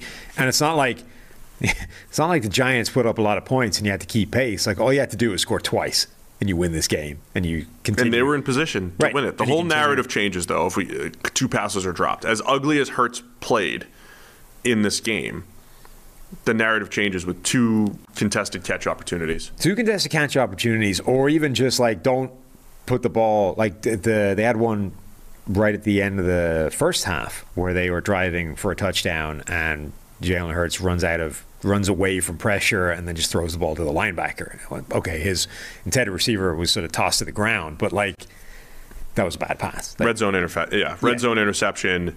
Um, it was all ugly. So the the Eagles rushing attack, 0.17. I know that the numbers are tough. I'll, I'll give. And somebody asked me to you know give a little bit more context when we give these numbers. I try to do that. 0.17 EPA, which is very very good for a rushing attack. 0.17, very very very good. Very efficient. That'd be a good passing attack. That was the Eagles.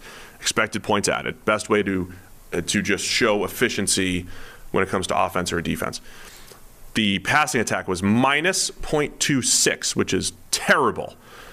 So the Eagles' rushing attack was just far, far, far better than their passing attack. And normally, when you run the ball at you know that well, you know it will lead to pretty good offense unless you're that bad offensively, which includes red zone interceptions, red zone drops, and the whole deal.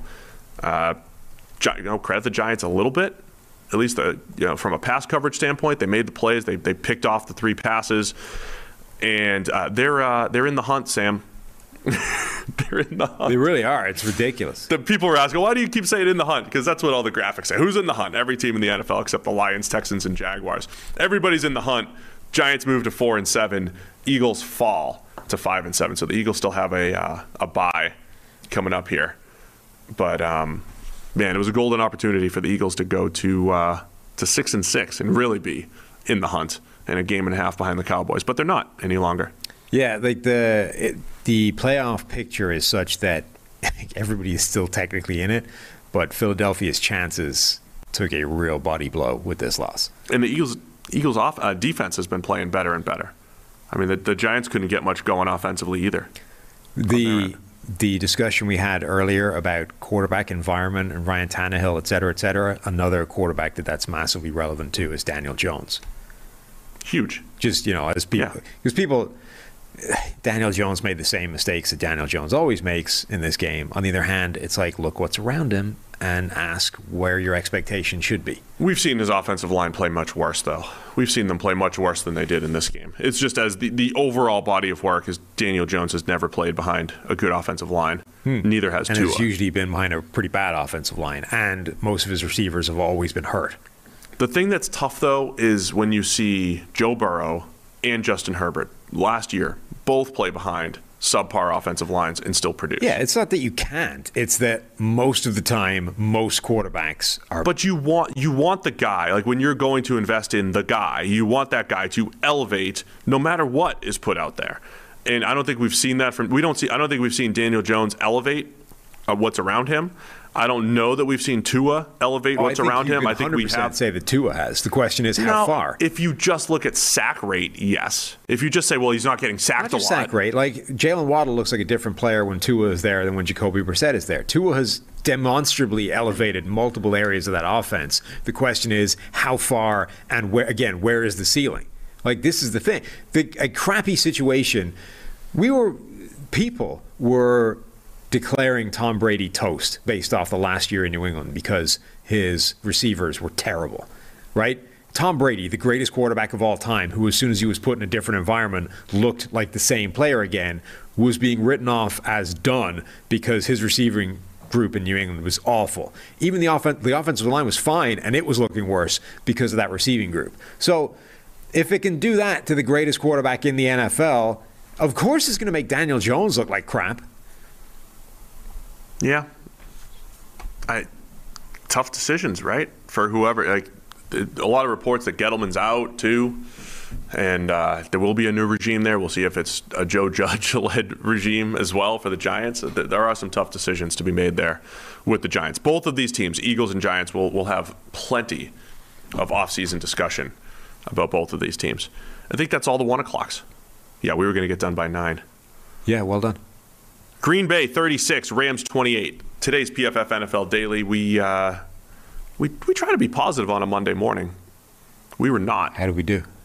No, we talked about the Rams. Sky is falling. They fall to seven and four. Third straight loss Are for the Rams. Are you sure that I didn't do really well this week? Because every time I look at the graphic, I got no, one you won't. right. Let's see. I don't know. Somebody will somebody will get us your your numbers. Okay. Um, but the Packers, they moved to nine and three here, and uh, nine and three. I thought they were eight and three. Is this is this thing wrong? What's their record, Sam? Uh, no, they're out nine and three. They haven't had a bye yet either. Uh, so Packers nine and three, and uh, still in the mix, of course, for the number one overall seed. Big win for them. Matthew Stafford, another pick six in this one. To Rasul Douglas, what'd you think of uh, of this game? A lot of storylines in in this one. Yeah. Uh, well, so Green Bay and uh, Arizona have been the two teams that have impressed me the most this year in terms of weathering setbacks and weathering uh, things that have caused problems for other teams. Like, there's a lot of teams in the league where you're like, if they're fully healthy, their depth is incredible and they're so difficult to stop and they're so, the capacity they have to beat you in all these different ways is amazing. But when that's been chipped away at, all these teams have started to falter. We've seen it from Tampa Bay. We've seen it from Dallas. Um, obviously, Tennessee right now is being wrecked by by injuries, not just challenged, but like completely destroyed. We've seen it from so many teams. The Chargers or the, the Cardinals have gone two and one without their quarterback and number one wide receiver. Insanely impressive, um, and are right now in control of that number one seed. And then Green Bay have been playing without the best left tackle in the NFL, without their second left tackle who went down, and um, without their top cornerback, without their best pass rusher. They lost Aaron Rodgers for a game, and they're another team that's right up there with the number one seed. So this was another game where I just been really impressed by Green Bay continuing to get it done despite the sort of consistent setbacks that you think would take out most teams. And you know, no David Bakhtiari all season long. He isn't back yet. They're hoping to get him back at some point, um, and really fix that issue. Uh, no Elgton Jenkins, he went down. So Yosh Nijman was their left tackle, right? And he held up okay. Like, Yeah. He wasn't terrible. And okay, they were clearly helping him out, making sure he wasn't a problem. But they had like three members of that offensive line that did not grade particularly well in pass protection, and it didn't really matter. Like Aaron Rodgers did what Aaron Rodgers does. The offense was fine, and they were they just kept on going. excellent performance by Aaron Rodgers because yeah, he was under pressure. I mean, the the pocket was compressing a bunch on him. He made a lot of throws. He only got sacked once for didn't even lose a yard. He was kind of stepping up. Um, to me, that was the most impressive thing is the Packers avoided those negative plays, and then Rodgers, when he had those opportunities, dime of a seam route, dime dropping one in uh, to Davante Adams down the field. Um, they flipped the field with some big throws, and they didn't have those negative plays under pressure. Um, and to me, it just felt like, and I mentioned this on the daily, you've got Matthew Stafford on one side, and it just felt like this uphill battle. I, there was a point where I thought, okay, maybe it's different, right? He hits Van Jefferson on the bomb, and, and, and the Rams are competing in this shootout with the Packers, which if this had happened in previous years, you wouldn't expect it. If you get into a shootout with Aaron Rodgers and the Packers, and you're bringing Jared Goff to the fight here, you just didn't feel like the, the Rams were going to be able to compete, right? Didn't they win a 50 something, 40 something game against Kansas City? There was a defensive touchdown in there. Oh, oh, sorry. My bad. So That was- Goff only accounted for 40 something of the points? That was three years ago. Sure. It still happened. It was- it's plus not like was- Goff hasn't like had these games. They won uh, with the Minnesota Vikings game as well. That was like a monster shootout. Goff was racking up the points. Yeah, there was a couple games where Jared Goff did that. I didn't get that feeling the last two years that he would be that guy. Okay. 2018, Jared Goff was, did a lot of really good stuff. I'm just saying that like it's not like Matthew Stafford is the only way that the Rams are capable of being in a shootout. Like Goff has done that. Yeah, I understand. Stafford's probably better equipped for it as much as he did not play well in this game and had a, you know had had more turnover worthy plays and just missed throws. He missed a bunch of throws in this game. Stafford was not great. Talked about all the reports, but um, what I'm saying is there was a point in this game where it felt like okay, it could be different. Maybe the Rams are going to be able to hang here, um, but the Packers, you know. Just kept pulling away, just kept pulling away, and Stafford was not able to to keep up. No. and now that brings up massive question marks Yeah. for the Rams. You got Stafford for this game because your perception was we can't do this with Jared Goff. You have to win road games in the NFC with the teams that you're competing with for the top playoff spots.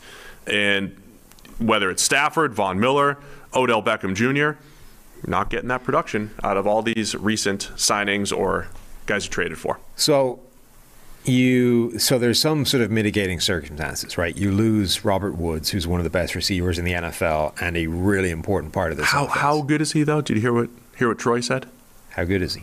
Uh, Troy Aikman said he's top three, top three wide receiver in the NFL.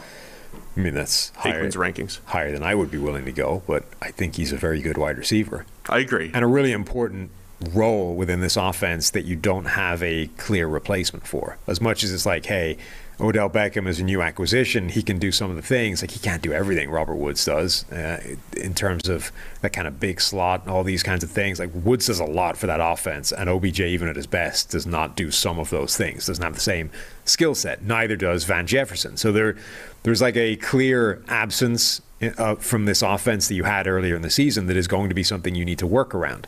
Um, but like Stafford now is three straight games of mediocre grading. He now has a worse grade than his last five consecutive seasons in Detroit. So the player that you're looking at over there with the Lions and are like, this guy is being held back by this joke of a franchise that can, you know, realize the full potential of Matthew Stafford. Now we're going to surround him with the Rams playmakers and Sean McVay and his genius system and this good offensive line. We're going to get this much better Matthew Stafford. Well, he's grading worse than the last five years with the Lions, right? So that hasn't happened yet. And okay, the production has been better for those first, whatever it was, six, seven games, but now that's disappeared as well. So what are we doing here? And if you're if you're blaming injuries, one, he's a guy with a fairly extensive injury history from his like time in Detroit. It's not like this is a, an unexpected development in Matthew Stafford's career. We haven't gone from like Iron Man to a dude that's banged up through that throughout the season. And two, if it was like unless they happened after week seven, they're not excuses because he was cooking for the first seven weeks, and we were like apologizing for doubting the greatness of Matthew Stafford and the like alchemy that would be created by combining Stafford with Sean McVay. So if it wasn't an excuse for him then, it's not an excuse for him now. The wheels have fallen off this thing. All of a sudden, the Rams, who were chasing the number one seed in the Super Bowl, are like, we are not even particularly good right now. And there's a whole bunch of teams in the NFC that look better than us. We need Stafford to pull himself out of this tailspin, or we didn't do anything this year. Yeah, they need him now. Uh, look, I, so I think the bottom line is you don't. You're not trading for Matthew Stafford so that he'll grade better. You are grading for the production. And the overall production this year, because it was so good those first eight, nine weeks, is still among the best in the league. Just pure down for down pass game production is still right near the top, right, for the Rams. The problem is in these when when you lose a Robert Woods, it keeps coming back. It's like this Baker Mayfield argument. It's like these everyone else we're talking about. When you lose stuff, which everybody has lost, right? Everybody we talked about the the Packers, all of their losses, everybody that they've you know, they're picking up practice squad players and everybody that they have lost along the way. And outside of a couple games, Aaron Rodgers generally has produced here. And you need Stafford to step up when Robert Woods isn't the guy. And you do bring in an Odell Beckham Jr. They did have the 54 yard touchdown connection there. So, you know, maybe there is something there in the future. But you're asking, oh, there he is. What? Uh, so uh, Ben is, is making the point. upstairs? Ben is making the point that um, you know Stafford has done this four or five times in his career, where you get new, new coach, new system, new whatever, and you get eight games of like amazing Stafford, and then he regresses back into Matthew Stafford. So Ben was saying, well, why don't you hire two offensive coordinators in the year? you hire one to start the season, then you hire a new one midway through to get you through the rest Let's of the year. Let's get. Zac promoted here. Zac Robinson has been named the new offensive coordinator for the Rams for the rest and of then you might need a third one for the postseason so Yeah. take you through to the Super Bowl. Maybe that's the strategy here. So, demote McVay. Just rotate. Just one, then the next. Three. You have three guys that you're capable of calling plays and having the system. And Call Peyton Manning in swap them in and out every eight games. Actually, don't do that with Peyton. Um, wow, I like it. That's a good. That's good, yeah. That's a good strategy. So the other thing at play here for the Rams is, I mean, obviously the defense gave up 36 points or gave up a lot of points. The pick six was points that's not on the defense. Yeah. Um, it feels like they're they're too easy to scheme around right now. If you're if you're the offense, right? One. So it's like, hey, this is great. Davante Adams against Jalen Ramsey. We get this battle all the way through the game, and it doesn't happen that much because the Rams don't use Jalen Ramsey in that way. And then the other aspect is when you don't, there's I don't think there's a team in the NFL that is more prepared to look up, see the advantage they have one on one, and just put the ball in the air immediately. When the Rams or when Aaron Rodgers looks up pre snap and sees Dont'e Deayon one on one with Davante Adams. Like whatever the play call, forget it. This is where the ball is going. Yeah, I'm throwing it Davante. Throwing it in the air now immediately, and you can't even like what like Dont'e Deayon has no shot. The dude is he's small. He's he's not particularly like he's he's overmatched by Adams in every conceivable capacity. So of course he's giving up a big play, and so whenever you give the the Packers that picture pre-snap, you're giving up a big play, and if you don't give them that picture. You have you're trying to like manufacture Jalen Ramsey on him one on one, and Jalen Ramsey was giving up a catch every time he was. Like even your best guy, who's arguably the best corner in the NFL right now, is being taken to town by Davante Adams. He's that good. So the the whole strategy of pumping all your resources into two players effectively, if those guys lose, you're done. and Von Miller, who's just been he had a bunch of pressures yesterday. No real few dominant wins, so the pass rush grade won't be great. Two games now with Von Miller, where the defense has not looked good, so he hasn't necessarily upgraded them at all right now. Meanwhile, meanwhile, the Broncos look pretty good.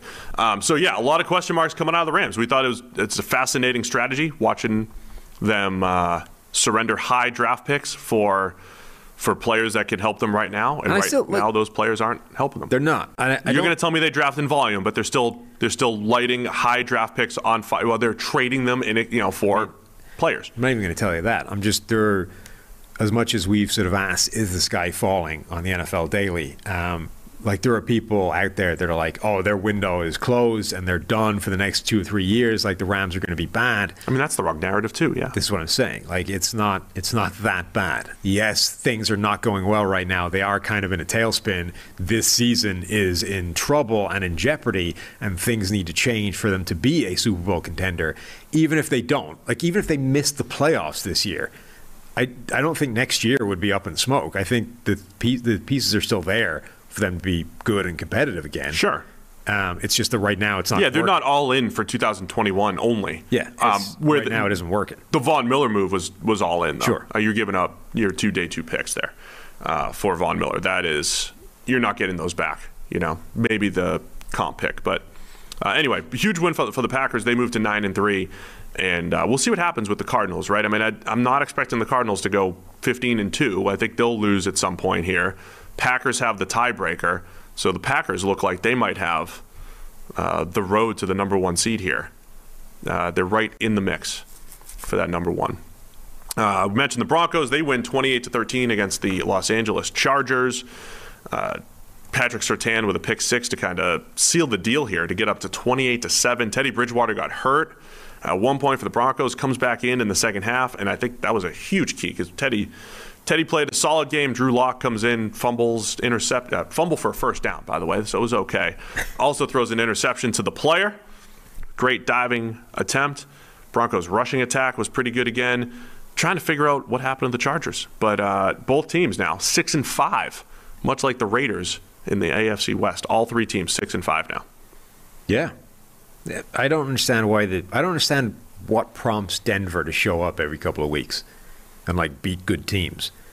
The Broncos actually stomped on Dallas a couple weeks ago. Is that just another preseason prior though? Like they we said they got a good roster. Yeah, they're but- good. They're good in the. They're good in the second. They're good on the perimeter. But right? usually those teams that are sort of a, a good roster, but you know never a Super Bowl contending roster because of the kind of quarterback situation. Usually the way that presents itself is they beat bad teams, they lose to good teams. Denver's win loss is like a random. It- It's not. That's not how it works. Like Sure. they're beating good teams randomly, they're losing to bad teams randomly. It just feels like luck on any given week. What kind of Broncos team is going to show up? So uh, turns out, I mean, so the Bron- the Broncos end up they're just similar to the Browns, right? I mean, the Browns are a good roster with inconsistent quarterback play. The Brown- Broncos are getting better quarterback play from Teddy Bridgewater, and it's just a good all-around roster. The other thing, can you imagine what would happen in this game if like Drew Lock hadn't come in at any point? Yeah, Like Teddy. Bridgewater gets hurt, uh, gets I don't didn't even know what happened. Like it was a leg injury of some description, but I wasn't quite sure how that happened given the hit that he took. Um, Drew Lock comes in, has like eight dropbacks, two turnover worthy plays, like immediately fumbles the ball at random. Um, Denver also was dealing with like a ton of injuries in the offensive line. Like they are pretty banged up. And, and again, it's like how did how did they they just wreck the Chargers? Yeah, I don't. I was trying to figure this out coming out of this game. Um, Herbert, you know, the the Chargers offense should be better, right? Yes. And that's and that's what I'm really trying to sort out here. Herbert's not playing poorly overall. You have Keenan Allen, you have Mike Williams. You see all those flashes. Mike Williams, I mean, one of Herbert's best throws was a back shoulder to Mike Williams where there was an offensive pass interference. In this particular game, it just felt like, okay, third downs, uh, you know, the Chargers converted 7 to 14, but there was another fourth down that they didn't get. It was just like the Broncos just made enough key stops over and over and over again here. And Herbert did have a bunch of bad plays in this game, like more than he's Yeah, had. this this wasn't his best game. I'm talking like the Chargers as a whole trying to figure it out. Herbert wasn't as clean in this game as he's been in other ones. Yeah, not at all. Like he had a he had a few bad plays in this game. Um, he also got unlucky. Like the the second pick from Surtain hit Austin Ekeler in the hands and then bounced up and ended up being Yeah, that was one of those like the throws off target. It's not it's not a great throw, but it certainly shouldn't be an interception. it definitely like- shouldn't be a pick six. It's it's you would expect the guy to catch that, not Right. not for it to be going back in the other direction. Yeah, the first interception by Herbert, horrible, right? Second one was pretty bad too. Um, Or second uh, turnover. worthy second play. turnover, yeah. So he ends up with three total turnover worthy plays. I'm saying the other, the first actual interception was was bad. And I'm saying those are those are the con- those are the plays that were the difference in this one, Yeah, um, and that's it. I mean, that's the gist of it. pretty much. The, I mean the so the thing with the Chargers offense and the fact that it's been this kind of hyper conservative, uh, problematic type of system, where you're like, why is it not maximizing what Justin Herbert can do? Is if all of a sudden a couple of turnovers show up, you know, and Justin Herbert does actually put the throw the ball straight to a defensive back a couple of times, like you're not making enough plays to offset that. So all of a sudden, instead of like wherever you have been normally and putting up enough points and you know ending up disappointed with it, but not able to criticize the results too much, all of a sudden that changes and you put up 13 points and the whole thing is just not good enough. Those are the kinds of fine margins you're dealing with if you're going to play that style of offense. Yeah, Herbert had only seven turnover worthy plays coming into the game, has three in this one. So even like you said, like the the bad luck, the bad luck on the actual pick six, offset by the fact that he put the ball in harm's way three total times, had the two interceptions. Uh, Chargers got to go back to the drawing board, man. Uh, even defensively, right? You still have a team that is not not great up front. They're trying to play with light boxes, not great up front. Uh, Javonte Williams, a couple freak plays in there, especially one uh, as a receiver, just making a play up the sideline. Him and Melvin Gordon, a good one-two punch. I mean, I think that's also part of the Broncos here. As much as we poo-poo running games, there are there are games where like a one-two punch of Melvin Gordon and Javonte Williams, they force seven missed tackles in the run game. Like those in individual games throughout the season, there is value there, and that is you know the Broncos needed that too because again you know Teddy made a couple plays, had a, uh, a nice scramble for a touchdown and the whole thing, but sometimes you need the run game as well, and the Broncos have that option offensively. Yeah, and a lot of that is because the Chargers defense is is bad. Um, Yeah, I get the, it. the the Chargers defense is actually being constructed in a similar way to the Rams, which makes sense given Brandon Staley comes over. But it's it's without the design. Like the Rams team building strategy, as we've been talking about, is like it's centering things around this top heavy approach where we get a couple of amazing players and we just patch it together outside of those guys. Can we say the guy's name yet? Because he was No, no, no, no, no. So the Chargers have done a very similar thing with Joey Bosa, one of the best defensive linemen in the NFL, and the player number 33, who shall remain nameless lest we jinx him. great player. That's safety. Makes, great player. made a bunch of incredible plays, graded above 90. Uh, so they have those two guys and basically nothing else. Like everybody else is not grading particularly well and did not grade particularly well in this game. But I, I don't think it's the same. Like they haven't gone in deliberately trying to do that. It's just that's the way it's it's manifesting right now. That's what's that, yeah. That's what Staley. I almost, Right. said, I almost said Brandon Stokley. That's what Brandon Staley inherited. Right. But it comes with the all the same drawbacks, right? Which is sometimes that just isn't enough. And if, if the the rest of those guys are not capable of holding up in a game, you just get overmatched and and you give up a ton of points. Broncos also sacked Justin Herbert three times, got to him a little bit. So Broncos defense, uh, they're not missing Von Miller either for the most part here. So it's just interesting, right? I mean, it's not, you know, Von Miller was playing good football with the Broncos, but um, I, I don't know if this overrates the value of one player. Uh, on the defensive side of the ball, Uh, you know, it's, it is, but it is interesting that the Broncos continue to roll. And Vic Fangio, there was a sky is falling talk in Denver early in the season, but he's got them got them playing hard, man. Yeah. So- Yeah, the Broncos, I mean, it seems to be random, but, but they played well, and, and this was a big game for them. Oh, there's only one game left. There you go. Check my work. Make sure I didn't miss anything. Check your work, God. San Francisco 34, Minnesota 26. The Niners also move to six and five, and you know it was two hot teams. Uh, we both picked Minnesota here. So see, here's where we lose. This is where we lost. Uh, two hot teams. This is what you get for Why did I taking. pick the? I I talked you into taking the Vikings. you did, you asshole. I remember that. Yeah.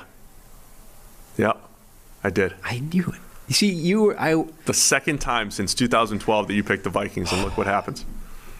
Look what happens. Son of a. I'm just saying they'd been burning you in recent weeks, and Mm-hmm. they did it again. they did it again. 34-26. Uh, Deebo is Deebo Samuel the MVP. There's there's nobody because you know the idiot media has to pick an MVP every single week, and the MVP is not you know who's the best player, the most valuable player through the last X number of weeks. Who did the best yesterday? And there's no Jonathan Taylor. Like there's probably somebody saying it's Leonard Fournette today because they're that crazy. Uh, maybe it's Deebo Samuel. Maybe Deebo Samuel's the most valuable player in the NFL, even with only one catch for 12 yards. Just throw him into the backfield and uh, two touchdowns, a 49 yarder. He did get uh, had a groin injury at the end. They're going to be checking on, but man, Deebo move into the backfield, just uh, love it with this offense. This offense is cooking though in San Francisco with all of their players healthy. Yeah. This, in fact, was exactly the way I said this game was going to go, which is the Vikings just cannot stop this 49ers offense. You knew Kirk Cousins would have the worst interception of the season and that he would miss a wide open two point conversion and just be as as inaccurate as he's been all year. You, knew all that was going to happen. The point was that, was the difference. The point was the Minnesota Vikings defense was not capable of stopping the San Francisco offense. Elijah Mitchell had a ton of yards. Deebo Samuel had a ton of yards. Like they could not prevent the 49ers from doing what the 49ers do. And at that point, you are then putting the ball in Kirk Cousins' hands and saying you need to keep pace in a shootout. And if you screw up at any point, we're done. And that's what happened. And look, the Kirk Cousins thing. Kirk Cousins is still going to have like a top five grade in terms of PFF uh, rating after this game. Um, he made some nice plays. He was also off in a bunch, but whatever. This was not a good Kirk Cousins game. The thing is, though, he's been grading as one of the best quarterbacks in the NFL this season. Has been grading really well for quite an extended period of time, and yet you always wonder, like, why do we not buy into this? Like, why why do we not trust it? What are we? Wh- how come we can't just give him the credit for being a really, really good quarterback? You, know, you get the feeling that there's something missing and there's something just not quite right that other quarterbacks have, or, you know, and remember, this is a guy with a weird history of like randomly throwing the ball backwards out of bounds or just backwards, period, of uh, kneeling when he was supposed to spike as if he pressed the wrong button in his brain. Like, Most amazing play in NFL history for me. Sure. And then in this game, he lined up under guard instead of center. You don't know the play call. You have no idea. You're not in the huddle. You don't know. It just, and this was in the shadow of the 49ers goal line. This was like, you know, a fairly important position. Uh, and the funniest part of the play was like multiple players trying to correct him. You know, Alexander Mattison like runs up and tries to like scooch him to the left like he's a child. The right tackle, Brian O'Neill, was like, "Dude, one over. You're in the wrong spot." And then eventually Cousins has to like take a timeout, and it didn't cost him. But like my point being, Cousins now has this like fairly extensive library of weird ass brain farts that other quarterbacks just don't have. And at some point you're like, do I really trust you to do the right thing and not like implode when a key moment in the game materializes? And the answer is no, because of these things. That was that was a fun play. And look, there's Under the it's not guard. like complete it's not A unprecedented or B like there are sort of There reasons. he is. Yeah, look at him under under right guard. See, what if it's a direct snap? See, now this I would put this into the playbook. Yeah. If uh, Well, now Cousins is your quarterback. He can actually like it's a plausible thing. yeah, direct snap to Mattison now. Um, but so he'd been the, the play was screwed up from the outset. The receivers were in the wrong place. He was trying to get everybody lined up, and then when he like rushed back under center, he you know miscounted and was under the wrong place. It does happen, but it happens to Kirk Cousins more than it happens to other people. Is all I'm saying. The kneel Spike thing was very. I genuinely don't understand how that can happen to a You- person. sometimes you do press the wrong button In your Uh, brain. There are so many old NFL like blooper reels though. You get a guy, But, like- guard, and they're like, "Oh no, no, it's over here." But you see the difference between you know, Cousins now has like a book full of these things. No, I get it. I Whereas. Tom Brady has played for like 25 years and has one play in his lifetime where he forgot the number of like he forgot what down it was. Yeah, and he's old. I mean, Right. He was But, 43 like, when he did it. He's played an entire geriatric career and he's done that once. Kirk Cousins has played for a fraction of the time and has like six of them. Yeah, I mean that the bigger concern, obviously, in this one was he throws you know a simple stick route, which the Vikings run all the time. Cousins just stares it down and just forces it. Uh, One of the worst interceptions we've seen from him in a while. They did have the two point conversion. I mean, this wasn't why they lost, but he just missed more throws than he had all year. And uh, I saw we've said it on the show here too, right? Like why why not play this game if you're the Vikings, right? So going back to your point, why not play this type of game? They Dalvin had 10 carries and he had 30 of his 39 yards on one carry, right? He had one Right. breakaway. Um, Alexander Mattison couldn't get much going either. Why not play this game where you put the ball in Kirk Cousins' hands and say, "You, Justin Jefferson, Adam Thielen, go, go play football." I mean, this was the if you are a Kirk Cousins doubter, or if you're the, the Minnesota Vikings, and you know this idea, why don't they trust him to do this? He's got a fairly long uh, reel of play now that suggests this is the best way of them playing, and that he can actually do more than you think he's capable of. It's like the let Russ cook narrative, right? There every now and again there was a game where they loaded up Russ and he doesn't play well. And it's like, you see, this is why they want to run the ball 58 times and give him 19 target. You know what I mean? Right. This was the Cousins version of that, where it's like, if you are the Vikings and you're like, we know that if we put the game in Kirk Cousins' hands and say, go out there, carry this entire offense, it's going to be you and you alone, get this done. This is going to happen. You're going to get a bad Cousins game and we don't win. Um, and I think that's true. I think it is more likely that Cousins has these games than other quarterbacks that are grading in a similar area to Cousins. On the other hand, it's probably still your best way of winning. Like even with the fear that this game can show up, it's you're better off. You, like it's still your best. It's still the best thing you have available to you. But that's that's the point. I mean, that's the whole point of when we encourage more passing and, and less running. It's like, would you love to have a game that looks like the Bengals, where Joe Burrow throws the ball 24 times and the rush game, you know, the run game is excellent, and you have pick sixes, and yes, you would you would love to have that. But even an uncomfortable pass-heavy attack, and un- uncomfortable meaning you're missing more throws than you would like, you throw the ball in harm's way a couple times. Like, even an uncomfortable passing attack is probably more efficient than most of your run heavy attacks week to week. That's the thing, right? And then in a game like this where you do have to keep pace with the 49ers offense, it is probably probably your best bet. But uh, yeah, it's you know Cousins the last two weeks, um, even though they beat the Packers, he had a couple couple turnover worthy plays there. Hasn't been as good these last couple weeks here. There's a tweet from uh, Pro Football Talk. Kirk Cousins on lining up behind the guard, quote unquote, just got under the wrong guy. Yeah, just, that's fair. just telling it like it is. Yeah, It just, it just happens. Just got it on the wrong dude. It happens, you know. um, I. The other thing that was, I, I might be reading too much into this, but Justin Jefferson appeared to be getting very frustrated as this game wore on with some of the plays, some of the misses that Kirk Cousins had. Like the two point conversion, Jefferson shook his guy in the end zone, and the ball lands like not even at his feet, like a yard short of his feet. And Jefferson, you know, does the whole like jump, f- throws his arms around. It's like, like, do you understand how hard it is to shake a dude in the end zone for like to get open like this, and you put the ball like four yards in front of me? Like, come on, help me out a little bit here. I don't need that much. Just give me a catchable ball. I thought too. I thought things might be different early in the game. Zimmer goes for it on fourth and two. Did it a couple of times in this game. Yeah, I'm just saying. I thought that that one in particular. There's going for it on fourth and one feels so different than fourth and two. Like fourth and goal from the is, two, yeah. right? I mean, it's, it's it is a it is a difference, obviously, but that felt like the one where okay, we're just going to put points on the board and all this stuff. They had just thrown an incompletion on third and two. So they had been stuffed, tw- uh, especially that, right? You go, you throw the ball on third and two, and it's incomplete, and then you come back and like, we're going to throw the ball again, and they did convert it to uh, Adam Thielen, who just scores touchdowns, and Great catch. yeah, it was fantastic. Uh, but I mean, so I thought that was good, right? That was like saying, all right, the the strength of my team right now is the quarterback's accurate, and I got two really, really good receivers, one of the best tandems in the NFL, if not the best.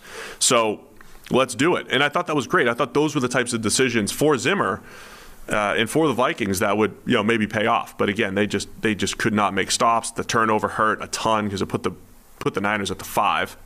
And the Niners were coming off two really long scoring drives where the Vikings couldn't stop them. Of course, the five-yard drive was easy, um, so that ended up being the difference in the game. Essentially, was two really long drives by the Niners, the five-yard drive after the interceptions by interception by Cousins, and one week after you say, well, Cousins was a big catalyst, even though he had a couple rough plays, big catalyst for the win over the division rival Green Bay Packers.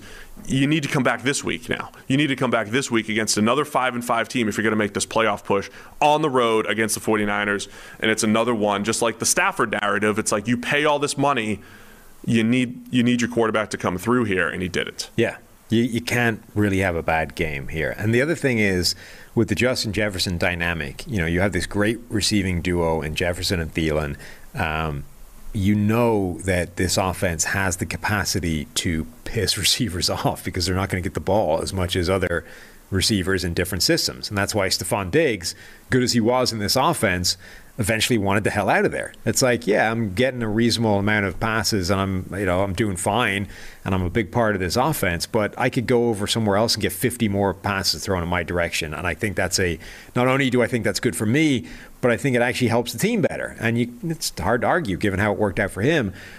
It, Justin Jefferson and Adam Thielen might be perfectly happy as long as everything's going well and the passes that come in their direction are on target. And okay, you're going to see 40, 50 fewer targets than the top guys in the NFL, but at least the ones that do come in your direction are catchable and accurate and being thrown by a guy, you know, grading as well as anybody. As soon as that guy starts to falter and it's like, okay, now you're getting 50 fewer targets than these other guys and they're no more accurate. Like, and half of them aren't going to be catchable. All of a sudden, that's going to be really frustrating. Like, it's one thing to ask a receiver to accept a lower volume of passes sent in his direction. It's another thing to ask him to accept that with no trade off. Like, you're not only are you getting less work, but they're also no better. So you're just just in a crappier situation. So you know, it's early. Jefferson's only been there, you know, a brief period, but there's precedent for this upsetting receivers already. I, still think more Justin Jefferson is, is the right strategy. Yeah. He is he is legit, man. I, I think he's up there with Davante Adams. I really do. As far as I want 10 to 15 targets for him every game, good stuff's going to happen. He'll get open. He'll win at the catch point. He'll do a lot of good stuff. Uh, tough one for the Vikings though. So they fall to five and six, still in second place in the NFC North. Still, I think have the best odds of any of the teams chasing that seven seed to get there. Like this game mattered in terms of sort of percentage chances and who needed it. Like this mattered more for the 49ers than it did for the Vikings. But again, like that's a pretty key loss for Minnesota. So the Niners win their third straight. They're now a game behind the Rams in the NFC West. A game behind the Rams. Rams are seven and four. Niners are six and five. They'll play again, and uh, Niners now won three straight, while the Rams have lost three straight. So those two seasons have have really turned in that division. Seattle's going to play tonight against Washington football team. We'll see if Russ looks like vintage Russ or if he still look at that too graphic. We'll see if Russ still has uh, mallet finger lingering here on Monday. He had the extra day this week too. Lingering mallet. Yeah, and Washington's Washington's uh, Still not well out of well. it. My uh, Super Bowl pick, it's still alive. They're still Just about. Yeah, they're still in They're the probably out of it if they lose tonight, right? Probably. Yeah, this is huge. This is where we need um, we need Super Bowl Heinicke here. Is that every game? I'm Yeah. looking through. Believe so. All right, great. Um, Thanksgiving's over, so we'll be back on Wednesday again this week. So no, uh, no two podcast week. Don't worry, we'll be back for three podcasts. And also, don't worry because it's Cyber Monday. Cyber 40 is the promo code. 40% off any PFF subscription. You don't even have to tell them that we sent you. Just go get it right now. Great time to get your PFF subscription or give a uh, Christmas gift to uh, to a loved one. Uh, it's all over at pff.com. We get the Edge, we get the Elite package. You can see it on the screen here at YouTube. If you're listening, go check it out, pff.com. It is one of the best deals, if not the best, that we will put out every single year. Cyber 40 is your promo code, 40% off any subscription. So go do that right now. Uh, if you're in the YouTube chat, appreciate the thumbs up. Get this thing going viral. Tell all your friends. The PFF NFL podcast, the number one NFL podcast in the land. Nice. That's what I think. Okay. Is that fair? You're just declaring that? Yeah. You know, I mean, award winning. You just say Well, like these are all award winning. We're number one. You just say that stuff. It's like, you know, music. There's no bad music. There's just, it's subjective, right? What Yeah. you like, you like. Yeah. So I guess you can declare us. That's how I feel about NFL podcasts. Yeah. There are some other good ones out there. There are some other tastes, but we're we're the best. I think we're the best. All right. Thanks to everybody for tuning in. We'll see you guys on Wednesday.